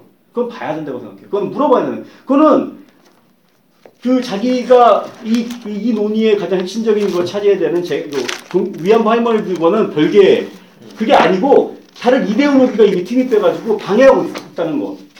그 부분에서 물어봐야 된다고 생각합니다. 또 하나고 마찬가지로 지금 어, 또 한편으로는 정용환 선생한테 열려, 열공하는 사람들, 특히 미디어들이 어떤 자세를 취하는지에 대해서 물어봐야 생각해요. 박유화 선생을 비판하는 것에 열중했던 미디어들이 있어요. 그리고 참지 못했던 많은 울분을 가지고 있었던 사람들이 많이 있다고 저는 알고 있습니다. 페이스북에. 끊임없이 박유화를 비판하고. 뭐 거기에 대해서 일리 있는 얘기도 있었고 과학 비판도 있었어요. 그리고 인신공격도 많았어요. 그런 면에서 박유화 선생이 어떤 지금 트라우마를 느끼고 있는 것도 일정 부분 때가 이해가 돼요. 한 개인으로서, 학자로서. 근데 한편으로는 또 정용화 선생을 스타 탄생으로 보고 있는 사람들이 많아요. 드디어 제대로 된 사람이 짠 하고 등장했고 이제 판을 정리해주고 있구나라고 되게 열광하면서 어떤 매체에서 심지어 이렇게 정용화 선생을 어, 정의하더라고요. 한 어, 소장 역사학자의 탄생, 뭐 등장 이렇게 전 되게 불편하더라고요 그런 표현들이. 왜?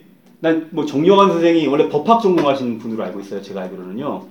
뭐 역사학자냐 법학자냐 그런 정의의 문제가 아니라 우리는 정영환 선생이 직접 본인이 쓴 연구서는 한 번도 보지 않았거든요. 여태까지 지금껏. 토해도 하나도 없는데 박유화 선생의 글을 평론한 걸 가지고 그들을 그 사람을 아, 젊은 역사학자의 등장으로 표현하는 어떤 그 문체도 상당히 이데올로기적인 거예요. 지금 이거 소위 그래서 어떤 사람은 이건 개싸움이라고 표현하는 사람도 있거든요. 누가 이기냐 끝까지 가보자. 그랬을 때 정작 정부 위안부 내지는 위안부 할머니는 쏙 빠져버리는 거죠. 이 논의에서. 지금 이런 구도로 흘러가는 게 저는 되게 불편하고 좀 논의의 어떤 전선을 가다듬을 필요가 있지 않은가. 그리고 그 안에 나의 어떤 이데올로기성이 내가 그이 글을 이, 이것을 읽는 것을 어, 방해하고 있지 않은가라는 것. 너무 그 과다한 이데올로기 내지는 반미, 반공 내지는 탈민족주의, 그렇죠? 음. 박유하 선생을 옹호하는 사람들 입장 중에는 많은 사람들이 자기 본인은 탈민족주의자, 코스모폴리탄이라고 스스로 명명한 사람이 많단 말이에요. 포스트 그죠 모더니즘이라고 포스트 모던이라고 하죠 본인에 대해서는. 그래서 박유하 선생을 옹호하는 사람들이 다 너희들은 결국은 민족주의적인 담론에서 헤어나오지 못하기 때문에 거기서 머물고 있는 거야라고 비판한단 말이에요. 근데 누구라고 얘기하지 않겠습니다 숙정이는? 이데올로기의 과잉이 오히려 어 그래서 상대방을 비판하는 것이 그 우리가 지금 맞다고 우리가 지금 그 지금 대면하고 있는 대상이 얼마나 어마어마한 상처 속에 살아왔던 사람인지가 인지에 대해서는 어느 순간 잊어버리게 만드는 것이 아닌가라는 것이에요. 때문에 이 유시민 순녀 글도 그런 식으로 보, 게 된다면은 비판적으로 독해할 지점이 많다는 겁니다. 많은 것들이 객체화돼 있거든요. 이 책 안에서는요. 음. 어, 종속, 뭐 망각, 폭력의 이름으로. 과연 근데 저자가 그 폭력 깊이를 과연 얼마나 깊게 성찰하고 있는지에 대해서는 저는 어, 동의하지 못하겠습니다. 솔직한 얘기를.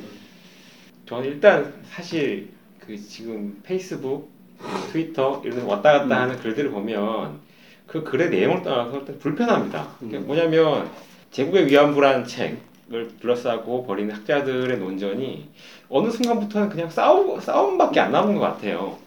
그냥 그 책에 있는 자구의 해석을 놓고 음. 이게 뭐 자료를 잘 이용했냐 안 했냐 그건 사실 학문적으로 붙어볼 문제인 거고 다른 문제인 것이 지금 제가 SNS에서 보고 있는 글들을 보면 좀 되게 굉장히 원색적인 비난들이 많거든요. 뭐 심- 심지어 뭐 상당히 뭐라 그러지? 품격 있는 연구 자료 알았던 분들이 뭐 이 여자 저 여자 하면서 그렇죠. 뭐 예. 그런 식의 사실 그건 내용의 문제가 아니고 형식의 문제고 예의의 문제거든요. 사람이 싸우는 거는 내용으로 싸우는 게 아니잖아요. 우리 개인 간에 싸울 때 보면 형식 때문에 싸우는 거지 사실은 말투나 이런 것 때문에. 근데 그렇게 되면 그때부터는 뭔가 진지하게 문제 해결을 위한 생산적인 논의는 불가능하죠. 그 순간부터는 그냥 서로 물고 뜯고 머리끄댕이 잡고 싸우는 것밖에 안 남으니까 그런 점은 굉장히 불만족스러워요. 또 하나로 좀 이야기하고 있는 것이 좀, 좀 저는 좀 이야기의 전선을 좀 넓혔으면 좋겠어요. 뭐냐면 제국의 위안부는 지금 역사적인 텍스트를 어떻게 해석할 것이냐 위안부란 텍스트를 어떻게 해석할 것이냐라는 문제로만 집중되고 있는데 사실 그 문제는 지금 정영환 선생이 되게 집중적으로 잘 풀어낸 것 같고 그럼 이 단계에서 우리는 더 문제를 넓혀가지고 무슨 뭐 여성 운동하는 사람부터 끌어들이고 다 해가지고 현실의 여성 문제와 좀 접목시켜서 다양하게 얘기를 만들어가면 더 재밌는 이야기가 나올 것 같은데 지금 나오는 얘기들은 사실 너 누구 편이냐 너는 박유화에 대, 대해서 걸린 소송을 지지하냐? 하지 않느냐? 뭐 이렇게 단순하게 얘기가 가고 있는 거죠. 최근 며칠 동안은 좀 이야기가 이상하게 흘러가는 것 같다는 느낌이 좀 들어요 좀. 근데 저는 이 논쟁을 보고 있으면 한국 사회 지식인장이 너무 소재주의, 소재주의적으로 빠진 게 극적으로 드러나는 것이 아닌가라는 거죠. 이것마저도 뭔가 드러내기 위한 소재로서 지금 너무나 활용되고 있다고 보여요. 어, 아니, 이를테면 너무 극단적인 얘기- 예를 들면은 SNS에서 부먹이냐 찍먹이냐고 싸워. 그래서 뭐, 뭐, 얼굴도 모르는 애들이 뭐 너 누구야? 뭐 나한테 반말해? 뭐 막 그래서 막 서로 막 진짜 막 싸우고 막 반말하고 그래고 상처를 해가지고 결국 의문, 의문의 1승. 뭐 이렇게 되는 거잖아요 결론은 트, 어, 트윗, 트윗남 이렇게 되는 거잖아요 결론은 그렇게 싸운들 본인 상처를 받아도 어 탕수육이 탕수육이나 그 부먹 찍먹이 우리가 객체화된 대상이 상처받진 않잖아. 어 근데 이 소재는 그런 게 아니거든요. 음. 어, 우리가 말하면 말할수록 어, 어떤 입 것을 입에 입 밖으로 꺼내면 꺼낼수록 꺼낼 때 되게 그걸 심각하게 자각해야 된다고 생각해요. 물어야 된다고 생각해요. 내가 어떤 말을 꺼내든 간에 그 분들이 갖고 있- 어, 살아있고 그분들이 느꼈던 트라우마를 내가 더 얼마나 이해, 이해 하는가 내가 어떤 발언을 했을 때 그게 무엇인가 그러니까 이게 공론장 학술장에서 내 글을 읽는 사람이 어떤 생각을 하는가 아니라 내가 그 지금 대상으로 하는 사람들이 현재도 살아있고 해결되지 않은 문제잖아요.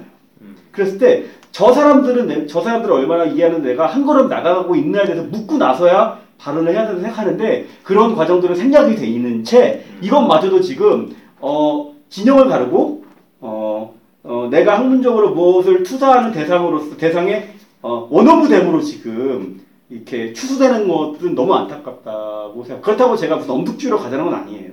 충분히 연구 대상으로 할 수 있고 우리가 입을 닫아, 닫아야 될 필요도 없고 연구할 것들은 탕수께서 얘기했듯이 많이 있습니다. 그럼 우리가 게을렀던 것부터 우리가 시작해야 된다고 해요. 여태까지 게을렀구나. 하지 않았구나. 그런 생각을 좀 갖고 있어요. 알겠습니다. 아까 그 황현산 선생 그래서 간접화 얘기를 했는데 사실 연구하는 우리도 사실 그 연구 대상이 대상이라고 하는 사람들을 좀 간접화하고 있었던 거 아닌가? 이 위안부 논의 자체가 지금 그렇게 흘러가고 있는 건 아닌가 혹시? 다들 자기가 위안부 할머니들의 목소리를 대변하고 있다라고 다들 나서고는 있지만 정말로 그런가? 뭐 생각도 드네요 사실. 그 라조기님이 좋아하는 그 와이대교의 박 교수 있잖아. 우리 박명림 선생님. 아 예. 예. 와이대학의 박명림 선생이 한국전쟁의 기원이라는 그 나남 출판사에서 음. 두 권씩 두 권을 냈잖아요. 저는 그. 문체를 좋아하진 않아요. 그 좋아, 그 박명림 선생님은 제가 한국 사회과학에서 가장 존경하는 학자 중 하나입니다. 어, 고백하기에. 근데 그 서론에 되게 재밌는 내용이 있어요. 그 한국 전쟁을 생각하면 밤에 잠이 안 왔다라고 하거든요. 근데 그거를 상당히 사람- 사람들이 농담거리로 많이 하- 얘기한단 말이에요. 어, 박명민 선생이 모르는 사람들 그거 있고 야, 참, 뭐 이렇게 생각할 수 있단 말이야. 65년 전에 있었던 일인데 너무 뭐 하는 거 아니야? 막 이렇게 어, 그 분을 개인적으로 모르는 사람들이 그렇게 생각할 수 있단 말이에요. 너무 이 사람 너무 오버하는 거 아니야? 뭐 자기의 연구의 진정성을 너무 얘기하기 위해서 근데 그런 자세가 이제 필요하다고 생각해요. 그게 진정이든 아니든 간에 그걸 글로써 활자하든 말든 간에 우리는 그런 자세의 과소의 지금 선- 어, 사회에 살고 있지 과잉의 사회에 살고 있지 않거든요. 전 그렇게 생각합니다. 저도 그 책 읽으면서 그 페이지에 밑줄을 그어서 음. 옮겨 적었던 기억이 나네요. 그러니까 그때 뭐라 그랬지? 역사학자는 그럼에도 불구하고 음. 그런 역사를 마주해야 되고 음, 그때 성경 구절도 인용하셨던 것 같은데 맞습니다. 울면서 씨를 뿌리러 가는 음, 심정으로 다시 나서야 된다. 음.